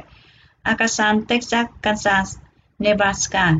Trong khoảng thời gian ngồi bàn giấy và luôn khoác lên người bộ quân phục của chú Sam, và vì chẳng có việc gì để làm, tôi lại có thời gian rảnh rỗi để phân tích rõ ràng từng chi tiết của quá trình mình khởi nghiệp.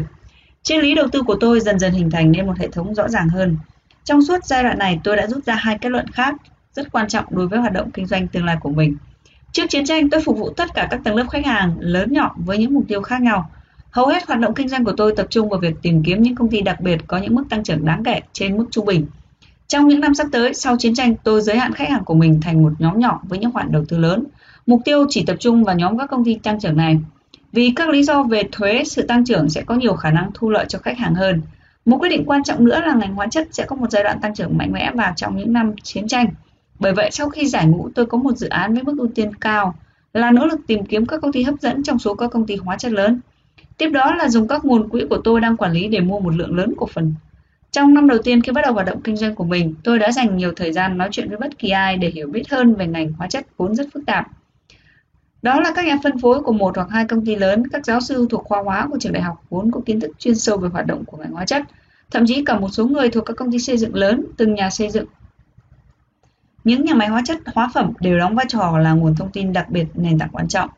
Kết hợp các nguồn thông tin đầu vào kể trên với phân tích dữ liệu tài chính, tôi chỉ mất 3 tháng để thu hẹp những lựa chọn của mình xuống chỉ còn một trong ba công ty. Kể từ thời điểm đó, quá trình tiếp theo sẽ diễn ra với tốc độ chậm hơn và việc đưa ra quyết định sẽ khó khăn hơn. Tuy nhiên, vào mùa xuân năm 1947, tôi quyết định lựa chọn Dow Chemical Company, một quốc gia của nhiều dân tộc. Có rất nhiều lý do khiến tôi quyết định chọn Dow Chemical trong những hàng loạt những công ty đầy hứa hẹn của ngành hóa chất. Tôi xin rằng sẽ rất hữu ích nếu kể ra một vài lý do mà được chúng được coi là một ví dụ cụ thể về những điều tôi đang tìm kiếm trong số ít những công ty liên quan mà tôi mong muốn đầu tư. Khi bắt đầu quen biết nhiều người trong tổ chức của Dow, tôi nhận thấy mức tăng trưởng của họ vừa đạt được đã tạo ra sự phấn khích đối với các cấp quản lý khác nhau. Niềm tin rằng sự tăng trưởng có triển vọng tiếp tục với mức còn lớn hơn bắt đầu lan rộng ở khắp tổ chức. Khi nói chuyện với bất kỳ nhân viên điều hành nào, trong lần gặp đầu tiên, tôi đều đưa ra câu hỏi rằng anh ta với vấn đề quan trọng nhất xét về dài hạn của công ty đang đối mặt thì là gì? Tôi rất ấn tượng với câu trả lời mà vị chủ tịch của Dow Chemical đưa ra. Đó chính là luôn duy trì một áp lực lớn rằng phải trở thành tổ chức hoạt động theo kỷ luật như quân đội khi chúng tôi mở rộng quy mô lớn hơn. Đồng thời phải duy trì mối quan hệ thân tình với tất cả mọi người ở các cấp độ phòng ban và luôn luôn tiếp xúc với nhau không theo một quy tắc hình thức lễ nghi nào, song cũng không gây ra sự hỗn loạn trong hoạt động quản lý. Tôi hoàn toàn đồng ý với những chính sách cơ bản của công ty. Đao giới hạn lĩnh vực hoạt động của mình trong các dây chuyền sản xuất hóa học mà công ty đã có và đã có cơ sở tin chắc rằng nó đã hình thành một nhà sản xuất hiệu quả nhất với khối lượng lớn hơn trong hòa hành hóa chất. Đao coi trọng sự cần thiết và hoạt động nghiên cứu sáng tạo không chỉ nhằm dẫn đầu mà còn phải luôn giữ vững vị thế đó. Công ty cũng đánh giá cao nhân tố con người, đặc biệt ngay từ đầu cần phải phân loại những người có khả năng đặc biệt có thể dẫn dắt họ thực hiện các chính sách và quy trình mà chỉ Dow mới có. Tiến hành kiểm tra những người được đánh giá cao đó thì thật sự làm tốt công việc với vị trí đó hay không. Nếu không, họ sẽ được giao một công việc khác phù hợp với tính cách của họ hơn. Mặc dù nhà sáng lập của Dow, tiến sĩ Herbert Dow đã qua đời cách đây 17 năm, song mọi người vẫn tôn trọng những quan điểm của ông. Tôi nhận thấy có một số nhận định của ông phù hợp với hoạt động kinh doanh của tôi, bởi tôi có thể áp dụng những quan điểm đó nhằm tối ưu hóa các lựa chọn của mình về đầu tư. Một trong những quan điểm của Dow là không bao giờ tăng chức cho những người chưa bao giờ vấp phải một sai lầm nghiêm trọng nào, bởi nếu làm thế anh đang tiến cử một người chưa từng làm gì cả. Nhiều người trong giới đầu tư không hiểu được nguyên tắc cơ bản này, vì vậy họ luôn tạo ra những cơ hội đầy bất chắc trên thị trường chứng khoán. Để hoàn thành một công việc thật sự giá trị trong kinh doanh cần phải có những bước đi tiên phong kết hợp giữa trí thông minh và tính thực tiễn. Điều này rất đúng khi tìm kiếm những nguồn lợi nhuận bằng cách nghiên cứu công nghệ dẫn đầu. Dù những người này không thông minh đến mức độ nào hay hầu hết các ý kiến của họ đều là kiệt xuất thì cũng có họ cũng gặp thất bại, thậm chí là thất bại rất nặng nề.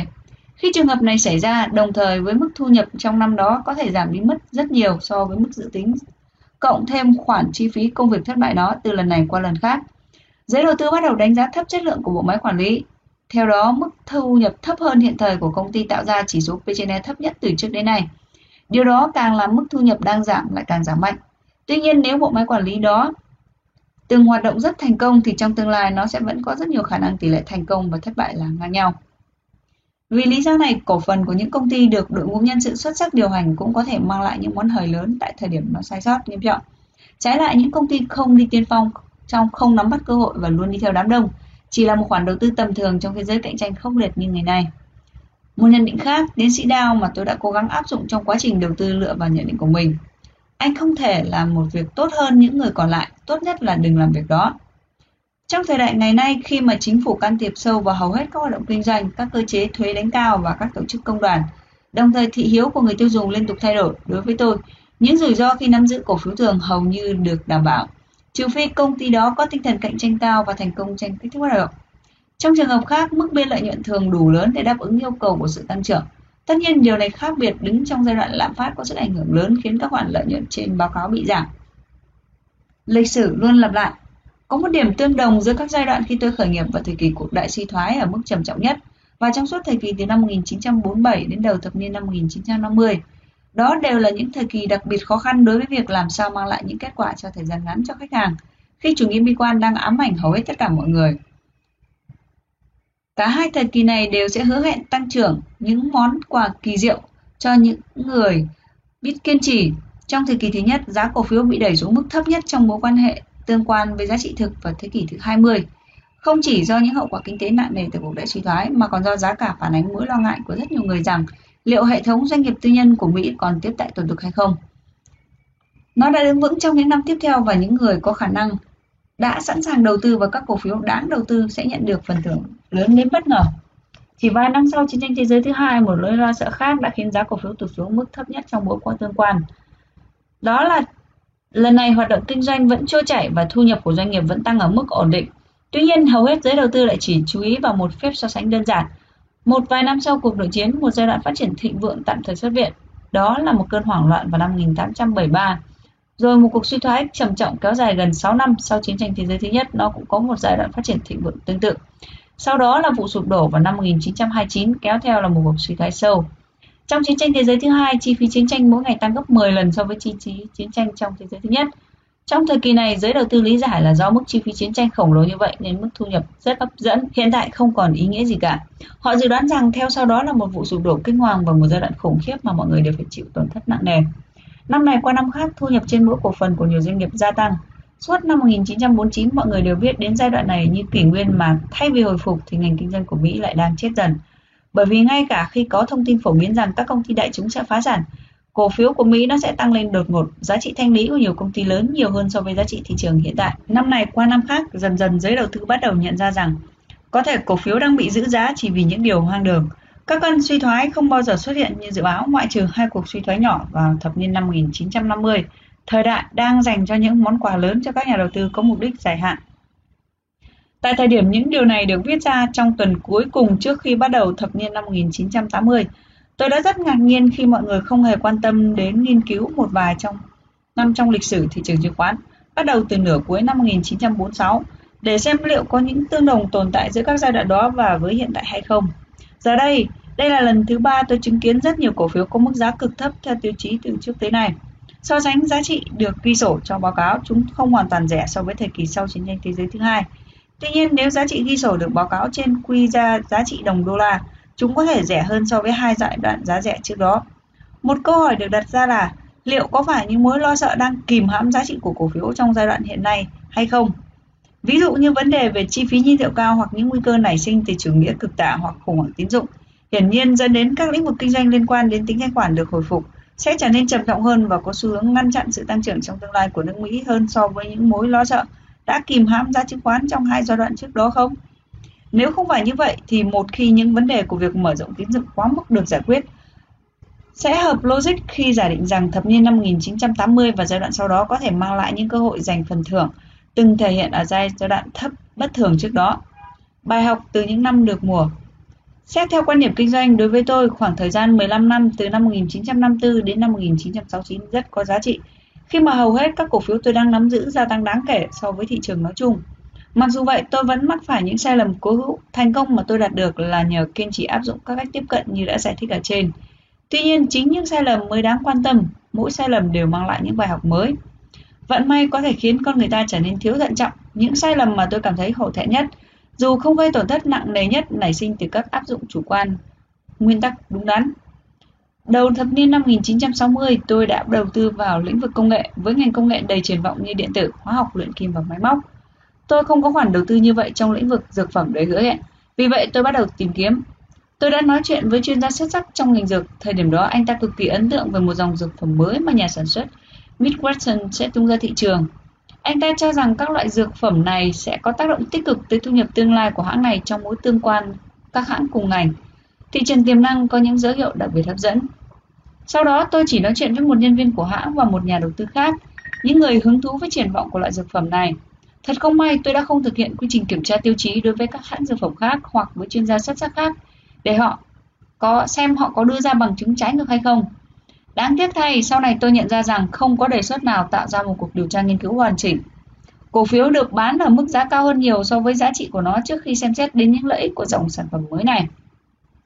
Các mức giá đó chỉ là một phần nhỏ của giá trị tiềm năng nếu tất cả những người ủng hộ chúng dự đoán được. Tôi đã mua cổ phần chỉ chờ để chúng giảm xuống, Đầu tiên 20%, sau đó là trên 50%. Cuối cùng toàn bộ hãng được bán để thu về tiền mặt tại mức giá thấp nhất này. Người mua là một hãng lớn không thuộc ngành hóa phẩm, vốn đang tìm cách tấn công vào lĩnh vực dược phẩm.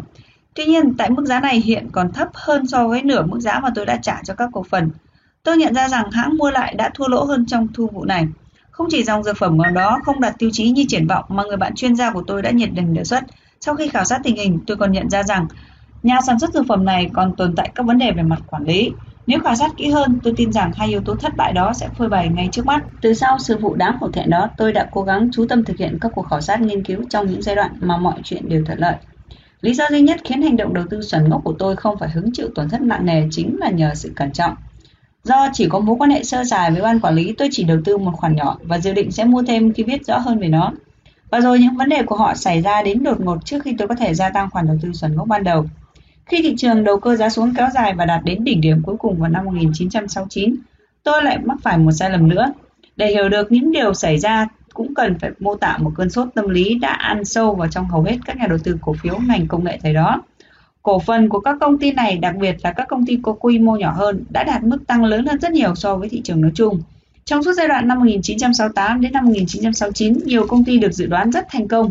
Tất nhiên một số công ty thật sự có tiềm năng phân biệt rõ ràng là điều rất khó. Ví dụ, rất nhiều người tin rằng bất cứ công ty nào hoạt động trong ngành máy tính, dù theo bất kỳ phương thức nào đều hứa hẹn một tương lai đầy triển vọng. Quan điểm phổ biến này còn lan rộng trong các công ty thuộc lĩnh vực máy móc và khoa học. Cho đến thời điểm này, tôi đã kiềm chế được sức cám dỗ của việc chạy theo các công ty tương tự từng phát hành cổ phiếu ra công chúng với các mức giá cao trong một hoặc hai năm đầu. Tuy nhiên, do các mối liên hệ thường xuyên với những người bảo lãnh các công ty đầy hứng thú kể trên, tôi luôn cố tìm kiếm một công ty thật sự hấp dẫn, vào năm 1969, tôi tìm được một công ty chuyên về hoạt động trong lĩnh vực công nghệ mới đầy hấp dẫn. Một công ty có cơ sở thực tế để tồn tại. Công ty hoạt động dưới quyền điều hành của một vị chủ tịch thông minh và trung thực. Tôi còn nhớ sau bữa tiệc trưa với chủ tịch, tôi phân vân liệu có nên mua cổ phần của công ty này với mức giá hiện tại hay không. Tôi đang suy nghĩ kỹ lưỡng và tôi quyết định sẽ tiến hành. Tôi đã nhận định đúng tiềm năng của công ty vì nó thật sự tăng trưởng trong những năm sau đó. Tuy nhiên, đó lại mà là một khoản đầu tư rất tồi tệ Sai lầm nằm ở mức giá mà tôi đã trả để tham gia vào sự phát triển đầy hứa hẹn sau này. Một vài năm sau khi công ty đã đạt được mức tăng trưởng đáng chú ý, tôi bán các cổ phần đó, nhưng với mức giá khác biệt so với mức giá ban đầu tôi đã bỏ ra để mua chúng. Tôi quyết định bán là đúng đắn vì cho rằng công ty đã đạt đến mức đỉnh và không thể tăng trưởng cao hơn nữa. Thì trái lại, việc bán khoản đầu tư đó tại mức lợi nhuận nhỏ sau khi nắm giữ trong nhiều năm không phải là cách để kiếm lời hay để tránh sự tác động của lạm phát trong trường hợp này, hành động rất đáng thất vọng đó là kết quả từ sự phấn khích khi mà khi mà quyết định mua lại ở mức giá khởi đầu phi thực tế. Cho nên, chỉ tập trung vào lĩnh vực mà bạn nắm rõ. Một đánh giá sai lầm về chính sách có thể gây nên một kiểu sai lầm hoàn toàn khác và có sai lầm sẽ phải trả giá bằng một lượng tiền rất lớn. Tôi đã vấp phải sai lầm khi đề ra cho mình những kỹ năng nằm ngoài tầm hiểu biết. Tôi bắt đầu đầu tư vào các ngành nằm ngoài phạm vi hiểu biết, tập trung vào các lĩnh vực hoạt động hoàn toàn khác. Khi nói tới các công ty sản xuất phục vụ thị trường công nghiệp hoặc các công ty dẫn đầu lĩnh vực công nghệ phục vụ các nhà sản xuất, tôi tin rằng mình biết cần phải tìm kiếm điều gì, kể cả điểm mạnh và điểm cạm bẫy. Tuy nhiên, việc đánh giá các công ty sản xuất và bán sản phẩm phục vụ người tiêu dùng lại cần những kỹ năng hoàn toàn khác. Khi sản phẩm của các công ty cạnh tranh với nhau về cơ bản là giống nhau, và khi những thay đổi lớn trong thị phần chủ yếu phụ thuộc vào thị yếu của công chúng hoặc sức ảnh hưởng của hiệu quả quảng cáo, tôi nhận thấy khả năng lựa chọn của các công ty công nghệ nổi bật không giúp tôi xác định được hiệu quả của những yếu tố làm nên thành công trong các hoạt động liên quan đến bất động sản. Các hoạt động thuộc các khu vực đầu tư khác có thể vẫn diễn ra suôn sẻ, có lẽ không giống như những kiểu sai lầm khác mà tôi đã vấp phải trong suốt quá trình kinh doanh của mình. Sai lầm này có thể bỏ qua, tuy nhiên một nhà phân tích phải hiểu được những giới hạn về vốn hiểu biết của mình và kiểm soát được các hoạt động mà mình tham gia. Giữ nguyên hay bán tháo trước dự đoán có nguy cơ xảy ra trong cơn suy thoái. Nhà đầu tư có nên bán một cổ phiếu tốt khi thị trường có nguy cơ sẽ thay đổi theo chiều hướng xấu hay không? Về vấn đề này tôi e rằng theo tôi quan điểm, thiểu số khác với các quan điểm đầu tư thịnh hành hiện nay. Hơn bao giờ hết, hành động của những người nắm giữ lượng cổ phần đầu tư lớn trong nước dường như phản ánh quan điểm rằng khi một nhà đầu tư thu được một khoản lợi nhuận lớn từ cổ phiếu và lo sợ chắc chắn nó sẽ đi xuống, anh ta sẽ nắm lấy khoản lợi nhuận đó và rút khỏi thị trường. Quan điểm của tôi lại hoàn toàn khác. Thậm chí khi cổ phiếu của một công ty dường như ở mức gần cao nhất hiện thời và sẽ có một sụt giảm mạnh trong tương lai gần, tôi vẫn sẽ không bán cổ phần của công ty đó nếu tôi tin rằng trong tương lai dài hạn nó rất hấp dẫn và đầy hứa hẹn. Khi đánh giá mức giá của các cổ phần này sẽ gia tăng trong một điểm rất cao so với mức giá hiện thời trong thời gian vài năm, tôi sẽ quyết định giữ lại. Quan điểm của tôi bắt nguồn từ những đánh giá cơ bản về bản chất của quá trình đầu tư. Sẽ rất khó tìm được những công ty có triển vọng khác thường bởi vì chúng rất hiếm. Tuy nhiên, đối với những người hiểu biết và áp dụng các nguyên tắc đúng đắn, tôi tin họ có thể phân biệt một công ty thật sự hoạt động nổi bật và một công ty tầm thường với độ chính xác đến 90%. Sẽ càng khó hơn khi dự đoán hướng đi của một cổ phiếu trong 6 tháng tới. Những đánh giá về quá trình hoạt động trong ngắn hạn bắt đầu với những đánh giá mang tính kinh tế về các xu hướng sắp tới đối với các hoạt động kinh doanh nói chung. Tuy nhiên, mức độ mà các chuyên gia dự báo về các thay đổi trong chu kỳ kinh doanh thường không có giới hạn. Họ có thể đánh giá sai lầm nghiêm trọng nếu các cuộc suy thoái xảy ra, thậm chí sẽ càng sai lầm hơn khi dự đoán mức độ nghiêm trọng và thời gian của chúng.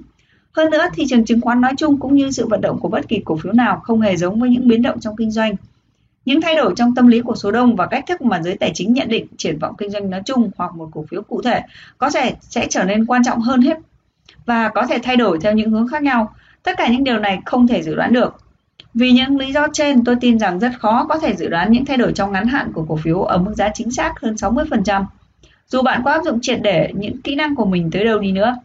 Dự đoán có thể là quá lạc quan. Dù vậy, có vẻ như không hề có lợi chút nào khi chúng ta rút lui khỏi vị trí mà có đến 90% khả năng là mình sẽ đúng. Chỉ vì một ảnh hưởng mà bạn chỉ có khả năng đúng tối đa 60% hay sao? Bên cạnh đó, đối với các nhà đầu tư đang tìm kiếm lợi nhuận từ các khoản đầu tư dài hạn, Lá phiếu quyết định cho sự thắng lợi không chỉ phụ thuộc vào sự cân nhắc và xem xét.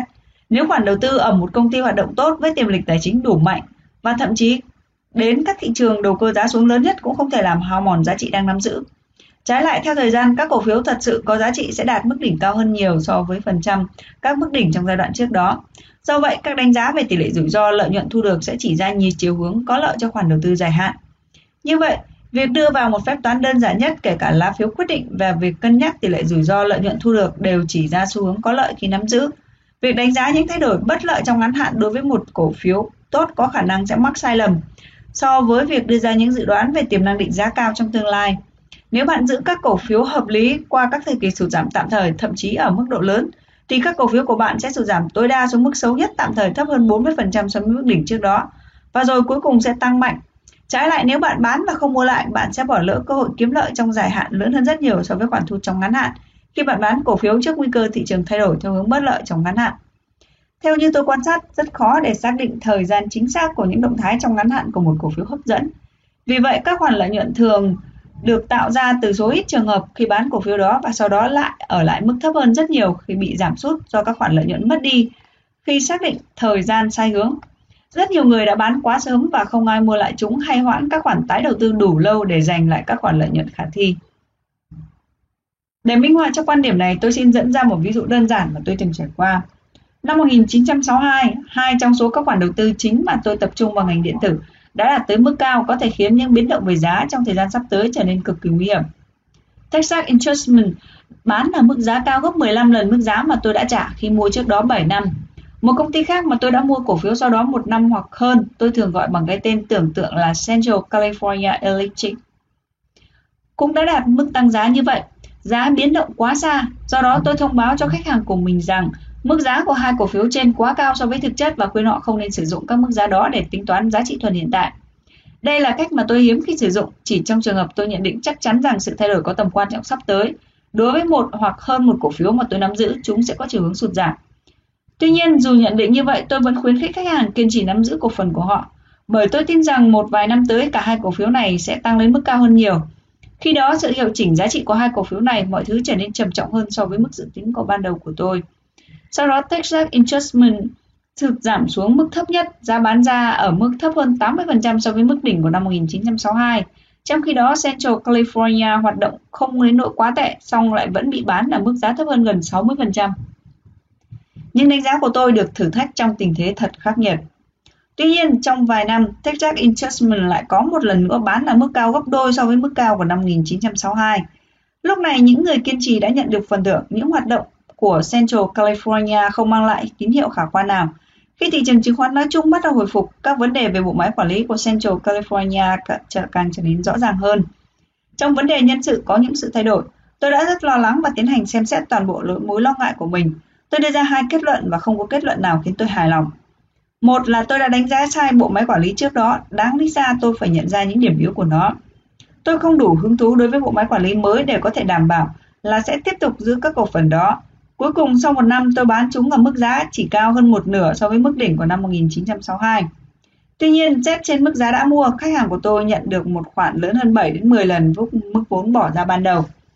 Như vừa nói ở trên, tôi chỉ đưa ra một ví dụ đơn giản để giải thích tại sao tôi tin rằng sẽ có lợi khi bỏ qua những yếu tố ngắn hạn trong các công ty thật sự có tiềm năng mà tôi nắm giữ cổ phần.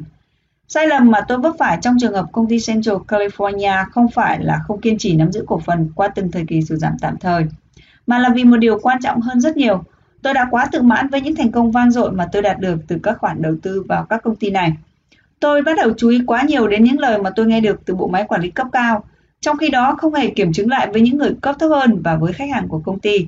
Và khi nhận ra tình hình thực tế, tôi có hành động xử trước kịp thời, tôi quả có thể kiếm được những khoản lời mà tôi mong đợi ở công ty Central California bằng cách chuyển các khoản đầu tư này sang các công điện tử, công ty điện tử khác, chủ yếu là Motorola. Chúng đã may mắn gia tăng giá trị gấp mấy lần mức đỉnh trước đó của Central California. Mua bán liên tục hàng ngày có thể làm cạn kiệt nguồn tiền. Còn rất nhiều điều có thể học từ trường hợp của Texas Instruments và Central California. Lần đầu tiên tôi mua cổ phần của Texas Instruments vào năm, mùa hè năm 1955. Chúng là khoản đầu tư thuộc hạng dài hạn nhất. Dường như mọi hoạt động của công ty đảm bảo cho những gì tôi tin tưởng. Khoảng một năm sau đó, giá cổ phiếu tăng gấp đôi. Ngoại trừ một trường hợp là chủ sở hữu của các khoản vốn mà tôi quản lý đã quá quen thuộc với cách làm của tôi, vì vậy họ không còn hứng thú với việc thu lợi nhuận từ tôi. Tuy nhiên vào thời gian đó tôi đã có một khoản tương đối mới do các chủ doanh nghiệp sở hữu dùng để gia tăng lượng cổ phiếu trong kho khi thị trường ở mức thấp nhất và cắt giảm bớt lượng đó khi thị trường ở mức cao. Giờ đây khi giá của cổ phiếu Texas Instruments tăng gấp đôi, sức ép bán trở nên rất lớn nhưng trong thời gian đó tôi có thể kiềm chế mong muốn bán của mình khi cổ phiếu tăng thêm 25% đạt mức lợi nhuận 125% so với chi phí ban đầu. Áp lực bán đi lại càng mạnh mẽ, họ giải thích. Chúng tôi đồng ý với anh, chúng tôi cũng rất thích công ty này, nhưng chúng ta luôn có thể mua lại cổ phần của nó ở mức giá tốt hơn khi giá sụt giảm. Cuối cùng, tôi thỏa thuận bằng cách thuyết phục họ giữ lại một phần cổ phần đang nắm giữ và bán đi phần còn lại. Tuy nhiên, khi có một sự sụt giảm mạnh xuất hiện vài năm sau đó và cổ phần sụt giảm tới 80% so với mức đỉnh của mình, mức tận đáy này vẫn còn cao hơn gần 40% so với mức giá mà một nhà đầu tư trước đó đã muốn bán. Sau một đợt tăng rất mạnh trong con mắt của những người chưa có kinh nghiệm về tài chính, một cổ phiếu luôn được định giá rất cao Vị khách hàng trên đã minh họa cho một kiểu rủi ro khác đối với những người áp dụng cách bán cổ phần vẫn còn triển vọng tăng trưởng phi thường đơn giản, chỉ vì họ nhận thấy có một khoản lợi nhuận khá cao và cho rằng cổ phiếu tạm thời được định giá cao. Các nhà đầu tư này ít khi mua lại với mức giá cao hơn khi họ mắc sai lầm và đánh mất những khoản lợi lớn về sau này. Tôi xin nhấn mạnh quan điểm của tôi rằng những biến động về giá trong ngắn hạn vốn rất khó lường và khó dự đoán. Vậy nên tôi không tin có thể chơi trò chơi giao dịch hàng ngày mà vẫn thu được những khoản lợi nhuận khổng lồ. Những khoản lợi nhuận đó chỉ dành cho những nhà đầu tư thật sự nắm giữ đúng loại cổ phiếu trong dài hạn.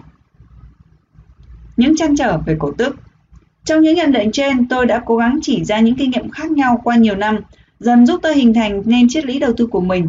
Tuy nhiên khi nhìn lại tôi không thấy có sự kiện cụ thể nào, dù là một sai lầm hay một cơ hội thuận lợi khiến tôi có thể rút ra các kết luận về các vấn đề cổ tức. Sau khi quan sát trong nhiều năm, tôi dần tìm ra quan điểm của mình về cổ tức. Tôi bắt đầu xem nó là một điều hiển nhiên rằng cổ tức là những thứ mang lại có thể nhiều lợi ích cho cổ đông và luôn được chào đón nhiệt liệt. Sau đó tôi bắt đầu quan sát những công ty có rất nhiều ý tưởng mới hấp dẫn xuất phát từ các phòng ban nghiên cứu và họ không có đủ nguồn lực để thực hiện hóa tất cả những ý tưởng đó. Các nguồn lực quá khan hiếm hoặc có thể là quá đắt đỏ. Tôi bắt đầu nghĩ sẽ tốt hơn cho cổ đông nếu thay vì trả cổ tức, các công ty sẽ giữ lại và có nhiều nguồn lực hơn. Từ đó tái đầu tư chúng vào những sản phẩm cải tiến. Tôi càng ngày càng nhận ra rằng mối quan tâm của các cổ đông không hề giống nhau. Một số nhà đầu tư cần thu nhập từ cổ tức để phục vụ cho tiêu dùng cá nhân. Không nghi ngờ gì cả, các cổ đông này thích mức cổ tức hiện thời hơn là các khoản lợi nhuận lớn hơn trong tương lai và các giá trị gia tăng đối với cổ phần của họ. Do các khoản đầu tư tăng thêm vào những sản phẩm công nghệ đầy hứa hẹn. Các nhà đầu tư này sẽ đầu tư vào các doanh nghiệp có nhu cầu và cơ hội sử dụng hiệu quả nguồn vốn đó một cách không quá bức thiết. Nhưng còn với các cổ đông có mức thu nhập hoặc là các nguồn thu nhập vượt quá nhu cầu và thường có tiền tiết kiệm thì sao? Liệu có tốt hơn cho nhà đầu tư loại này nếu công ty không trả cổ tức? Vốn thường phải chịu mức thuế thu nhập cao thay vì đó là tái đầu tư vào các khoản cổ tức và được miễn thuế nhằm đạt tăng trưởng lợi nhuận trong tương lai. Không lâu sau chiến tranh thế giới thứ hai, tôi lại bắt đầu tập trung mọi hoạt động đầu tư của mình vào mục tiêu duy nhất là đạt được những bước tăng trưởng lớn và dài hạn. Một khía cạnh khác của vấn đề là trả cổ tức càng trở nên rõ ràng hơn. Những công ty có triển vọng tăng trưởng nhất luôn phải chịu áp lực nặng nề về vấn đề không trả cổ tức. Họ có nhu cầu cao về vốn và khả năng sử dụng vốn hiệu quả rất lớn.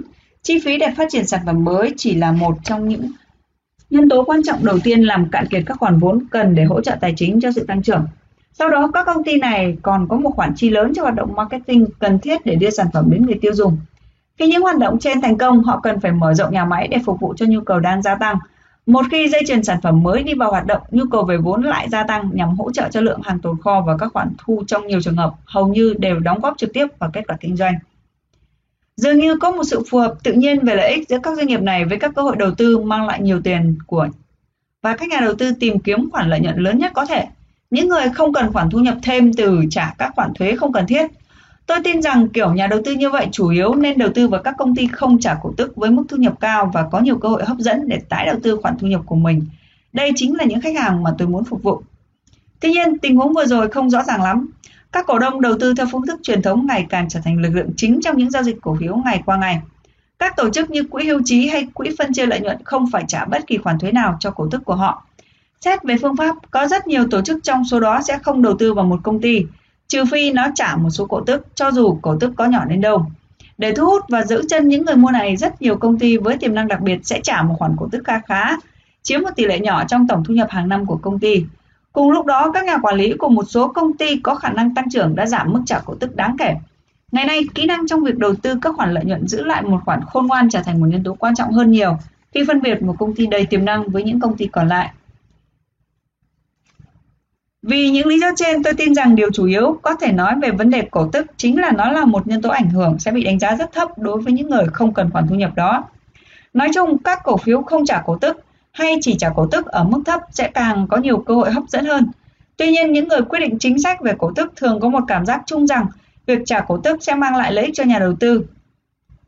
Đúng là nó có thể đối với một số nhà đầu tư, và thỉnh thoảng tôi cũng thấy rằng những cơ hội hấp dẫn là những công ty trả cổ tức cao mặc dù điều này không phải là thường xuyên. Phải chăng đây là một thị trường hiệu quả? Đến đầu thập niên năm 1970, cơ bản triết lý đầu tư của tôi đã được khẳng định chắc chắn đúc kết từ những kinh nghiệm của 4 thập kỷ trước. Không phải ngẫu nhiên khi những hành động khôn ngoan và xuẩn ngốc mà tôi đã viện dẫn trong việc giúp tôi hình thành nền tảng triết lý của mình là những sự kiện xảy ra trong suốt 4 thập kỷ trước đó. Điều đó không có nghĩa là tôi không hề mắc phải sai lầm nào trong suốt thập niên năm 1970. Thật không may, dường như dù cố gắng thế nào, đôi khi tôi cũng vấp ngã không chỉ một lần, với cùng một lỗi trước khi tôi thật sự học được điều đó. Tuy nhiên, trong những ví dụ đã được sử dụng, tôi thường đưa ra tình huống đầu tiên khi xảy ra một kiểu sự kiện để minh họa cho quan điểm của mình. Nó giải thích tại sao ngoại trừ một ví dụ, còn tất cả những ví dụ khác đều xảy ra trong 4 thập kỷ đó. Có thể sẽ rất hữu ích khi chú ý tới sự tương đồng thú vị trong mỗi một thập kỷ vừa qua. Thập niên năm 1960 có thể được xem là một ngoại lệ. Các thập kỷ còn lại đều là một giai đoạn nào đó mà hầu hết mọi người cho rằng những tác động từ bên ngoài quá lớn và quá nhiều, vượt quá tầm kiểm soát của bộ máy quản lý của doanh nghiệp.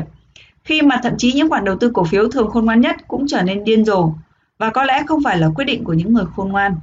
Trong thập niên năm 1930, vốn chịu ảnh hưởng của cuộc đại suy thoái, quan điểm này đã từng phát triển tới mức tiêu cực nhất, nhưng có lẽ không gì có thể tác động lớn hơn nỗi lo sợ cỗ máy chiến tranh của Đức và chiến tranh thế giới thứ hai sẽ gây ra những hậu quả trong thập niên năm 1940, hay sự khẳng định chắc chắn một cuộc đại suy thoái khác sẽ xảy ra vào thập niên năm 1950, hay nỗi lo sợ lạm phát các hành động chống đối chính phủ, vân vân. Trong thập niên năm 1970, Tuy nhiên mỗi thời kỳ này đều mang đến những cơ hội đầu tư dường như quá thuận lợi. Mỗi thập kỷ này không phải chỉ có một vài mà ngược lại có rất nhiều cổ phiếu thường là 10 năm sau sẽ đem lại những khoản lợi nhuận lên tới hàng trăm phần trăm cho những ai đã mua và kiên trì nắm giữ cổ phần. Trong một số trường hợp, lợi nhuận có thể đạt tới mức hàng nghìn phần trăm. Ngược lại, ở những thập kỷ này, một số cổ phiếu được giới đầu cơ ưa chuộng vào thời điểm đó đều chứng tỏ đó là loại cổ phiếu nguy hiểm nhất, có thể đánh lừa những ai không sáng suốt chạy theo số đông. Về cơ bản, tất cả những thập kỷ này đều giống các giai đoạn khác của những khi những cơ hội lớn nhất nảy sinh từ việc tìm kiếm các tình huống hấp dẫn nhất, nhưng lại bị đang bị đánh giá thấp hơn giá trị thực. Bởi vào thời điểm đó, giới tài chính đã đánh giá sai lệch một cách nghiêm trọng tình huống đó. Khi nhìn lại những yếu tố khác nhau khiến thị trường chứng khoán trao đảo trong giai đoạn nửa thế kỷ qua cũng như vòng tuần hoàn của trào lưu lạc quan và bi quan đến từ công chúng trong khoảng thời gian này. Tôi chợt nhớ đến một câu thành ngữ của người Pháp. Sự việc càng thay đổi thì nó càng có xu hướng trở về trạng thái cũ. Tôi hoàn toàn tin rằng khi chúng ta bước vào thập niên năm 1980 sắp tới, tất cả những vấn đề và triển vọng của thập kỷ này mang lại sẽ tiếp tục diễn ra đúng như vậy trong tương lai. Quan niệm sai lầm về thị trường hiệu quả Trong những năm gần đây, rất nhiều người chú ý đến một khái niệm mà theo tôi là hoàn toàn sai lầm. Tôi muốn đề cập đến khái niệm thị trường hiệu quả hoàn toàn. Cũng như những quan niệm sai lầm trong các thời kỳ khác, một quan điểm trái ngược có thể mở ra được nhiều cơ hội cho những người nhận thức rõ vấn đề. Đối với những người không quen với khái niệm thị trường hiệu quả, tính từ hiệu quả không hề đề cập tới tính hiệu quả về mặt cơ học của thị trường. Một người mua hay người bán tiềm năng có thể đặt lệnh vào thị trường nơi giao dịch để tiến hành rất hiệu quả, chỉ trong vòng một vài phút. Hiệu quả cũng không đề cập tới cơ chế điều chỉnh tinh vi khiến mức giá cổ phiếu tăng và giảm theo tỷ lệ nào đó trước những thay đổi nhỏ về áp lực tương ứng của người mua và người bán. Thay vì đó, quan niệm này có nghĩa là tại bất kỳ thời điểm nào, mức giá hiệu quả của thị trường được xem là phản ánh đầy đủ và thực chất tất cả những việc mà mọi người biết về công ty. Ngoại trừ trường hợp người nào đó có được thông tin nội bộ quan trọng bằng con đường bất hợp pháp, không còn cách nào khác để chúng ta có thể thu được các khoản chênh lệch giá cả thật sự bởi những ảnh hưởng thuận lợi khiến cho người mua tiềm năng tin rằng họ đang có một tình huống đầu tư hấp dẫn được phản ánh trong giá cổ phiếu. Nếu thị trường hoạt động hiệu quả theo khái niệm mà mọi người vẫn thường tin, và nếu những cơ hội quan trọng để mua hay những lý do chính đáng để bán không thường xuyên xuất hiện, lợi nhuận từ cổ phiếu theo đó sẽ không có những thay đổi lớn như vậy. Xét đến sự thay đổi, tôi không đề cập tới những biến động trong mức giá trên toàn bộ thị trường, mà tôi muốn nói tới sự biến động giá của một cổ phiếu so với cổ phiếu khác trong một cách riêng rẽ. Nếu thị trường có triển vọng hoạt động hiệu quả thì mối liên hệ của những phân tích dẫn đến tính hiệu quả này hẳn là tương đối thấp. Về lý thuyết, thị trường hiệu quả hình thành từ những trường phái học thuật Random Walker Trường phái coi biến động giá cổ phiếu trong ngắn hạn như những bước nhảy ngẫu nhiên. Những người này thấy rằng rất khó để vạch ra những chiến lược giao dịch dựa trên phân tích kỹ thuật hoạt động, đủ để hiệu quả sau khi trừ đi chi phí giao dịch mà vẫn đem lại mức lợi nhuận hấp dẫn tương ứng, với rủi ro có thể gặp phải. Tôi không phản đối điều này, như đã thấy tôi tin rằng rất khó để có thể kiếm tiền với những giao dịch hàng ngày dựa trên các cơ sở dự đoán về thị trường trong ngắn hạn. Có lẽ thị trường hiệu quả theo nghĩa hẹp của từ này. Thay vì là những tay buôn bán cổ phiếu, hầu hết chúng ta nên hoặc nên là nhà đầu tư. Chúng ta nên tìm kiếm những cơ hội đầu tư với triển vọng phi thường trong dài hạn và tránh những cơ hội đầu tư với những triển vọng ít sáng sủa hơn. Đây luôn là một triết lý cơ bản trong cách tiếp cận của tôi đối với các khoản đầu tư trong bất cứ trường hợp nào. Tôi không tin rằng giá cả mang tính hiệu quả đối với nhà đầu tư dài hạn, kiên trì và có hiểu biết. Rất gần gũi và phù hợp với quan niệm này là một kinh nghiệm tôi từng trải qua vào năm 1961. Mùa thu năm đó cũng như mùa xuân năm 1963, Tôi nhận một nhiệm vụ khá thú vị giảng dạy về khóa đầu tư cao cấp ở trường kinh doanh thuộc Đại học Stanford.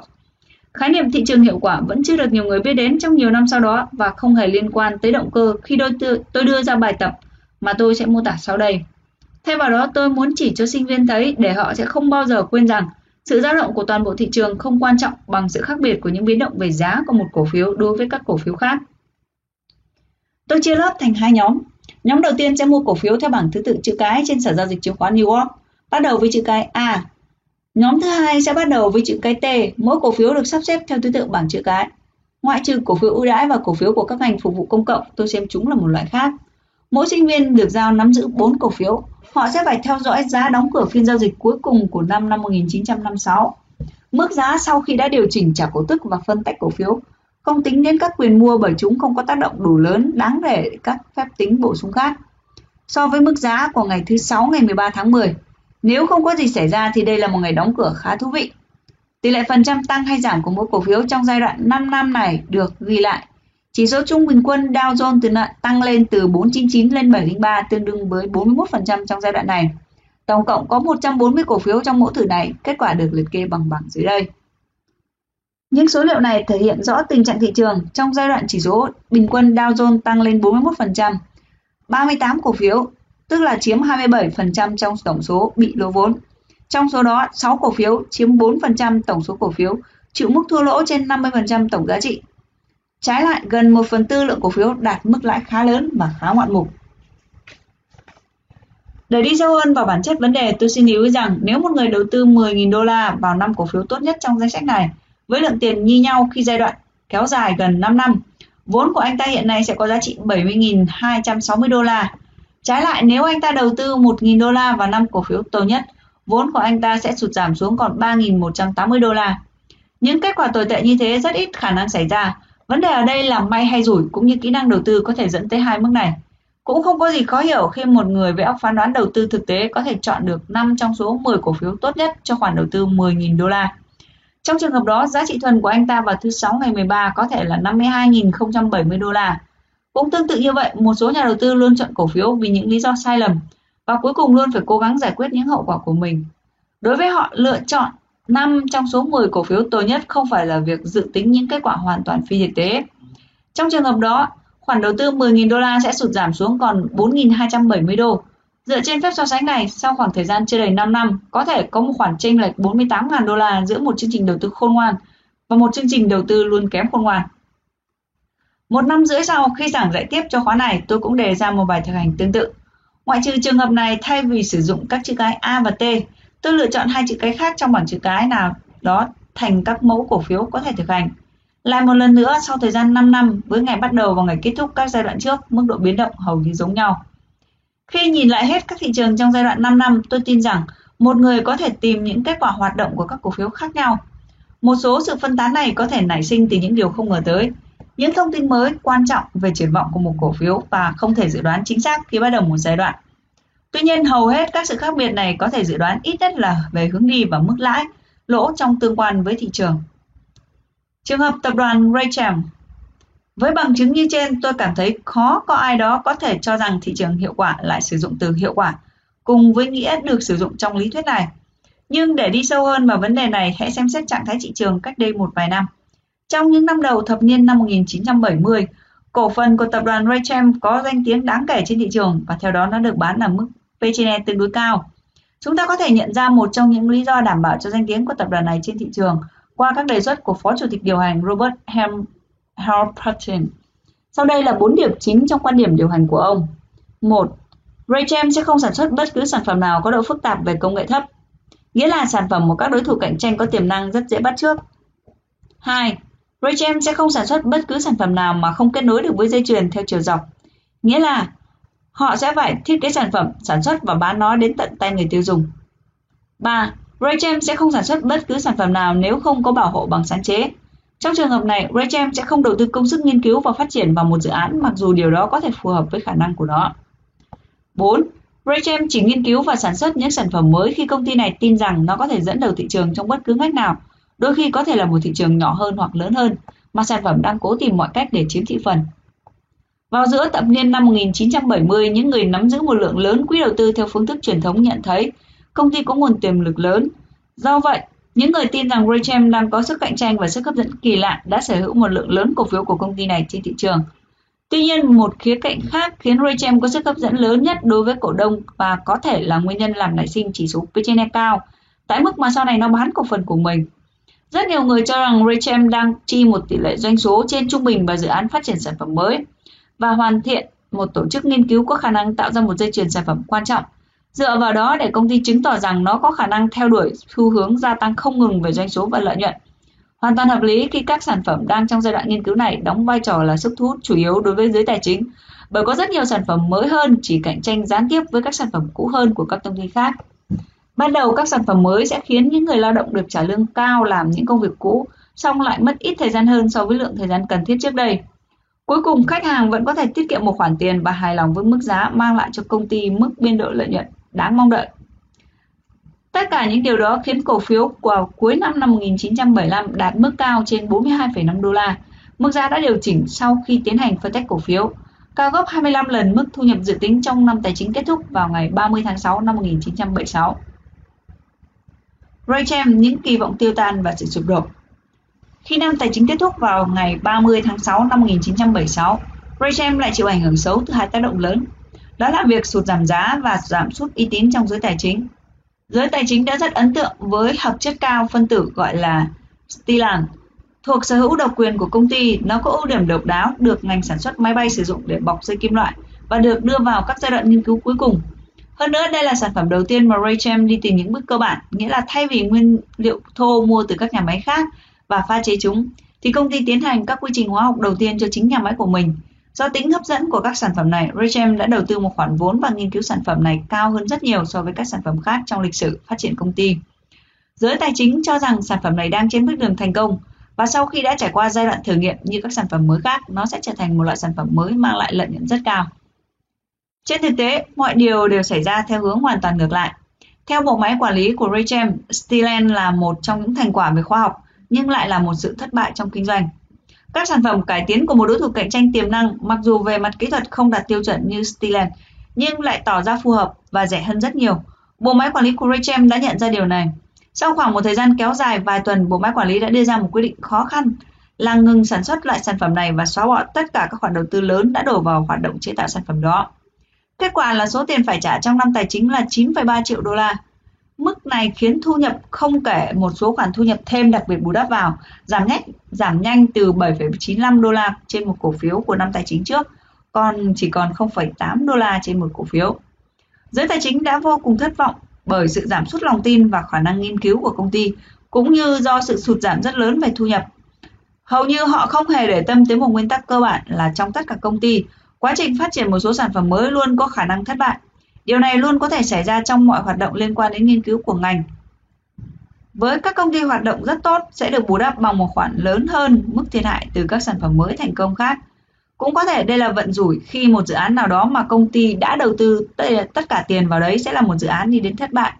Cho dù trong bất cứ trường hợp nào, những ảnh hưởng của nó lên giá cổ phiếu là rất lớn. Vào quý cuối của năm 1976, cổ phiếu đã giảm xuống mức 14,75 đô la, chỉ còn bằng 1 phần 3 so với mức giá cao trước đó. Tất nhiên, chỉ một phần nhỏ lượng cổ phiếu được mua và bán tại thời điểm thấp đó trong năm. Xét về tác động lớn hơn, trong nhiều tháng sau đó, có rất nhiều cổ phiếu ở mức giá chỉ cao hơn mức thấp này một cách vừa phải. Vào thời điểm này, có một sự phát triển khác cũng tác động đến lợi nhuận của công ty và góp phần khiến Raychem không còn được ưa chuộng như trước nữa. Một trong những nhiệm vụ khó khăn nhất đối với những người chịu trách nhiệm về thành công của bất cứ công ty đang phát triển nào là thay đổi cơ cấu toàn bộ bộ máy quản lý phù hợp khi công ty phát triển phải tính đến những điều khác biệt giữa những điều gì là cần để quản lý công ty nhỏ và điều gì là cần để tối ưu hóa việc quản lý các công ty lớn. Cho đến cuối năm tài chính năm 1976, bộ máy quản lý của Raychem đã thiết lập theo các dây chuyền phân nhánh, chủ yếu là dựa vào các quy trình sản xuất, nghĩa là dựa trên sản phẩm được sản xuất. Hệ thống này vận hành rất tốt khi công ty còn ở quy mô nhỏ, song nó không thể phục vụ khách hàng hiệu quả ở mức cao nhất khi công ty càng ngày càng phát triển.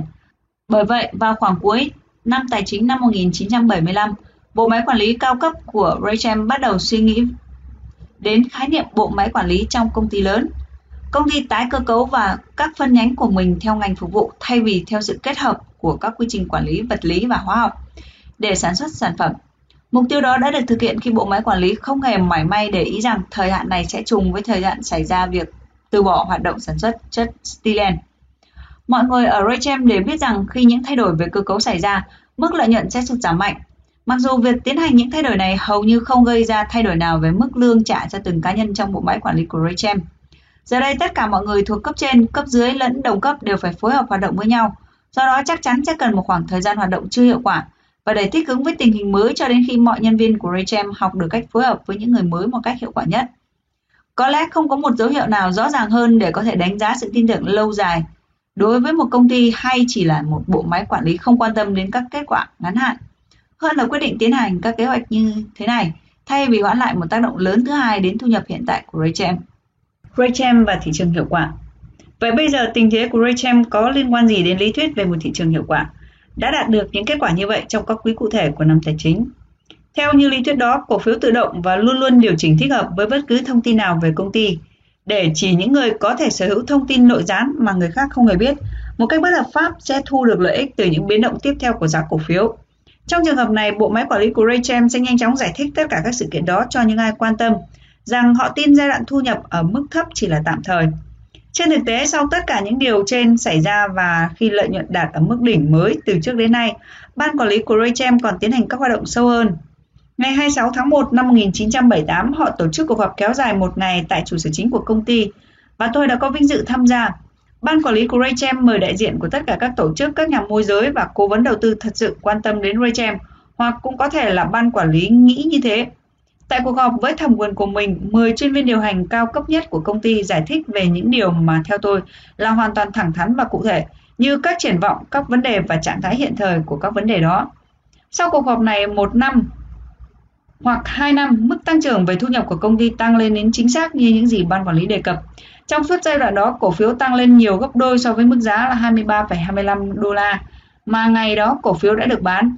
Tuy nhiên, trong những tuần ngay sau cuộc họp không có một tín hiệu tích cực cụ thể nào của thị trường thể hiện thông qua giá cổ phiếu. Một số người có mặt tại cuộc họp rõ ràng đã rất ấn tượng với viễn cảnh mà họ được nghe.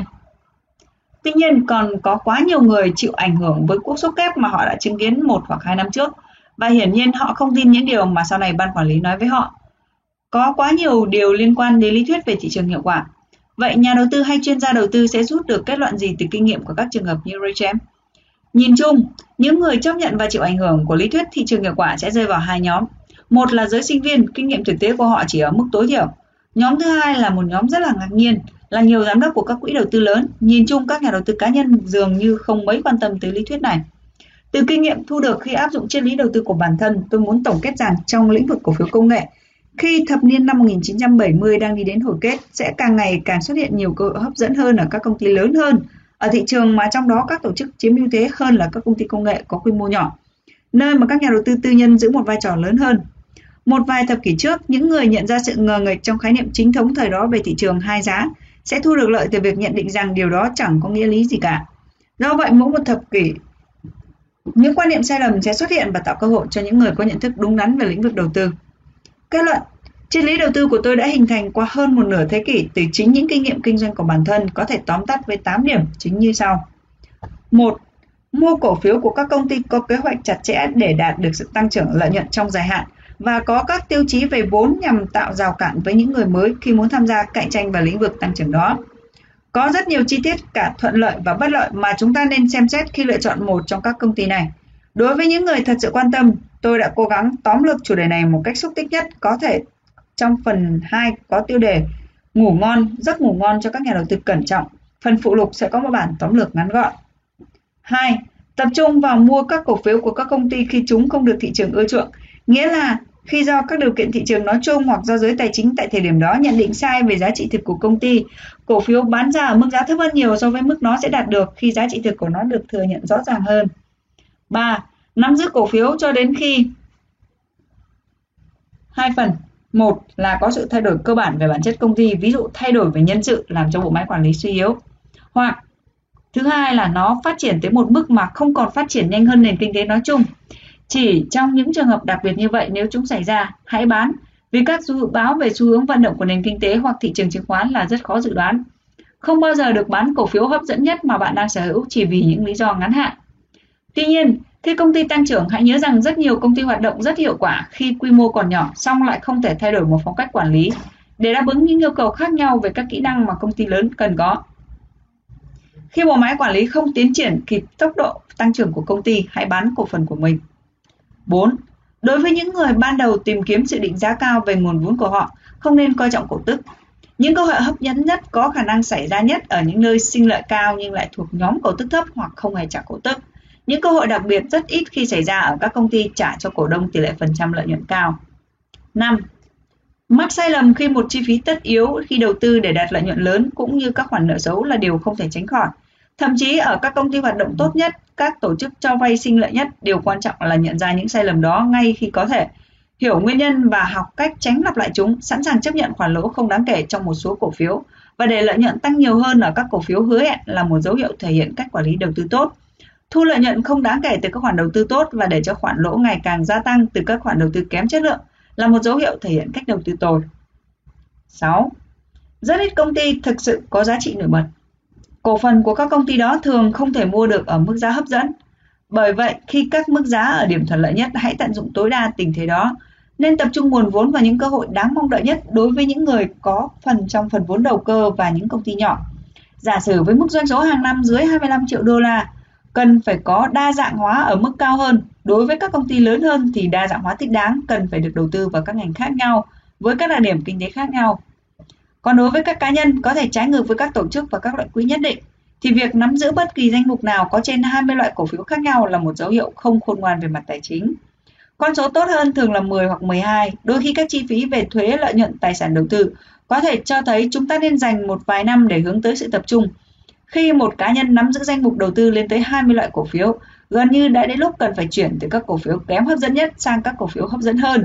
Cần nhớ rằng chính những hành động thiếu khôn ngoan sẽ khiến giá trị bị suy giảm. 7. Một thành tố cơ bản của việc quản lý cổ phiếu thường có giá trị là khả năng không bao giờ chấp nhận mà suy xét bất cứ quan điểm chính thống nào trong giới tài chính tại thời điểm đó, hoặc không muốn bác bỏ quan điểm hiện thời và đi theo chiều hướng ngược lại, chỉ vì muốn đối lập với quan điểm của số đông. Thay vào đó nên có vốn hiểu biết sâu sắc hơn và đưa ra đánh giá chất lượng hơn trong việc xác định toàn bộ những tình huống cụ thể đang xảy ra. Đồng thời cần có sự can đảm cần thiết để đối lập với số đông khi nhận định của bạn chỉ ra rằng bạn đúng. 8.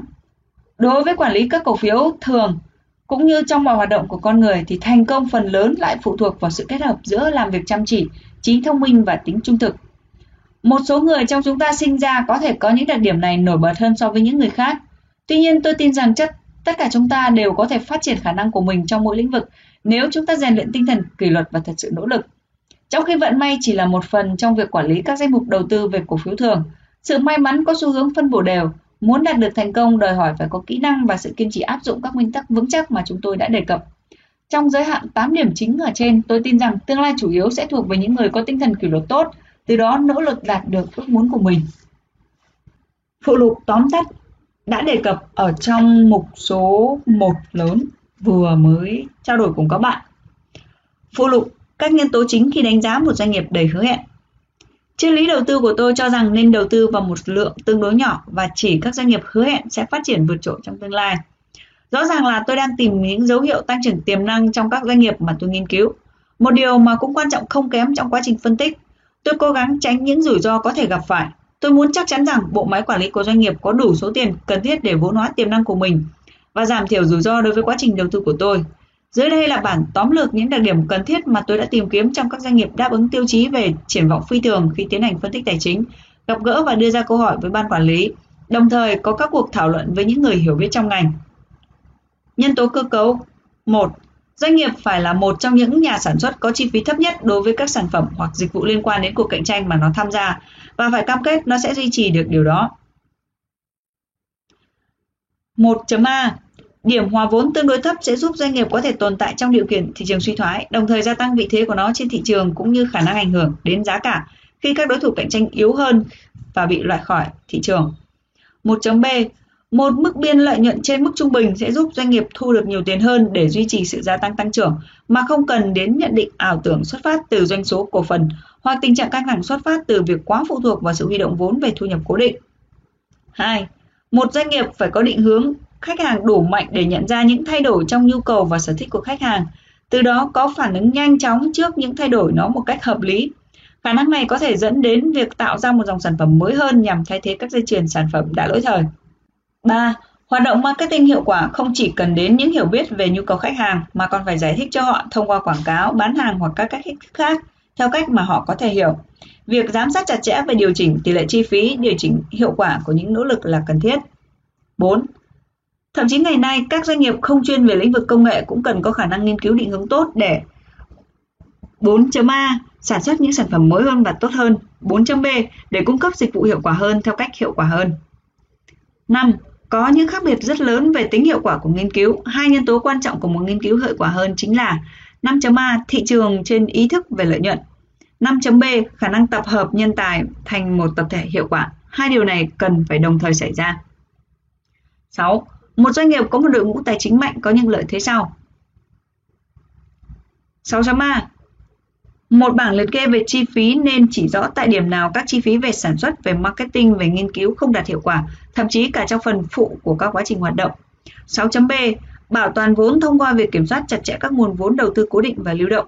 Và 6.C là thông tin về chi phí chính xác sẽ giúp đội ngũ quản lý điều chỉnh được nguồn lực vào những sản phẩm có tiềm năng mang lại lợi nhuận nhiều nhất. 7. Một đặc điểm quan trọng trong cấu trúc tài chính cần phải cung cấp hệ thống cảnh báo sớm để nhận định những ảnh hưởng đe dọa đến kế hoạch thu lợi nhuận đang ở phía trước, từ đó đưa ra kế hoạch ngăn chặn và giảm thiểu những ảnh hưởng đó. Nhân tố con người để về nhân tố con người chúng ta sẽ có 8 nhân tố sau. Một, để thành công hơn, doanh nghiệp cần phải có một nhà lãnh đạo tinh thần doanh nhân, kết hợp với động lực, những ý tưởng ban đầu và những kỹ năng cần thiết nhằm tạo ra của cải cho doanh nghiệp. Hai, một giám đốc điều hành luôn hướng tới sự tăng trưởng phải tập trung được một đội ngũ nhân tài kiệt xuất và ủy quyền để họ điều hành hoạt động của doanh nghiệp. Sự chung sức không xảy ra sự tranh giành quyền lực nội bộ là điều rất cần thiết. 3. Phải chú ý đến việc thu hút những nhà quản lý có trình độ ở cấp độ thấp hơn và đào tạo họ để đảm nhiệm nhiệm vụ cao hơn. Sự kế nhiệm nên chuyển giao cho những người nằm trong nguồn nhân tài năng sẵn của doanh nghiệp. Nhu cầu tuyển dụng giám đốc điều hành nằm ngoài doanh nghiệp là một dấu hiệu rất nguy hiểm. 4. Tinh thần doanh nhân cần phải được cả tổ chức thấm nhuần. 5. Những doanh nghiệp thành công luôn có một đặc điểm tính cách độc đáo, những cách thức đặc biệt để thực hiện mọi việc hiệu quả cho bộ máy quản lý của họ. Đây là một hiệu tín hiệu tốt. 6. Ban quản lý phải nhận ra và chấp nhận rằng thế giới mà họ đang hoạt động trong đó đang thay đổi với một tốc độ chóng mặt. 7. Luôn phải có những nỗ lực thật sự, thực tiễn, có ý thức và không ngừng để tìm kiếm nhân viên thuộc mọi cấp độ, phải làm cho họ tin rằng doanh nghiệp thật sự là một nơi lý tưởng để làm việc. 8. Bộ máy quản lý phải sẵn sàng tuân theo những nguyên tắc cần thiết cho sự tăng trưởng bền vững. Sự tăng trưởng cần phải hy sinh các khoản lợi nhuận tạm thời để đặt nền móng cho bước phát triển có giá trị lớn trong tương lai. 7 điều về đặc tính của các hoạt động kinh doanh. 1. Mặc dù các nhà quản lý dựa vào sự hoàn vốn để xem xét khoản đầu tư mới, nhà đầu tư phải nhận thức rõ ràng rằng các tài sản từ trước tới nay với các mức chi phí theo đó được công bố sẽ làm méo mó phép so sánh về hoạt động của doanh nghiệp. Các khoản lợi nhuận khá lớn trong mối tương quan với tỷ lệ doanh số dù có khác biệt về tỷ lệ doanh thu. Có thể sẽ là một dấu hiệu an toàn để đầu tư, đặc biệt là trong môi trường lạm phát. 2. Mức lợi nhuận cao thu hút sự cạnh tranh. Sự cạnh tranh lại làm giảm sút cơ hội thu lợi nhuận tiếp theo. Cách tốt nhất để thắng trong cuộc cạnh tranh là hướng tới hiệu quả hoạt động nhằm ngăn chặn cơ hội đối thủ cạnh tranh thâm nhập. 3. Tính hiệu quả nhờ quy mô cũng thường có nguy cơ dẫn đến tính không hiệu quả của các bộ máy quản lý liên quan liêu cấp trung gian. Tuy nhiên, trong một doanh nghiệp vận hành tốt, vị trí dẫn đầu ngành tạo ra lợi thế cạnh tranh rất lớn, vì vậy nó cũng sẽ thu hút các nhà đầu tư. 4. Đi đầu trong thị trường sản phẩm mới là một quá trình lâu dài để có thể là người tiên phong. Một số doanh nghiệp đã có sự chuẩn bị các nguồn lực tốt hơn để trở thành doanh nghiệp tiên phong. 5. Một sản phẩm không nằm riêng lẻ mà phải có sự so sánh các sản phẩm tương tự, chẳng hạn như tồn tại một cuộc cạnh tranh gián tiếp đối với đồng tiền của khách hàng. Khi giá cả thay đổi, một số sản phẩm có thể sẽ mất đi tính hấp dẫn của nó, thậm chí ở các doanh nghiệp hoạt động tốt và các chi phí sản xuất thấp. 5. 6. Rất khó có thể để tung ra những sản phẩm mới và cao cấp trên thị trường, nơi mà các đối thủ cạnh tranh đã thiết lập được một vị thế chính vững chắc.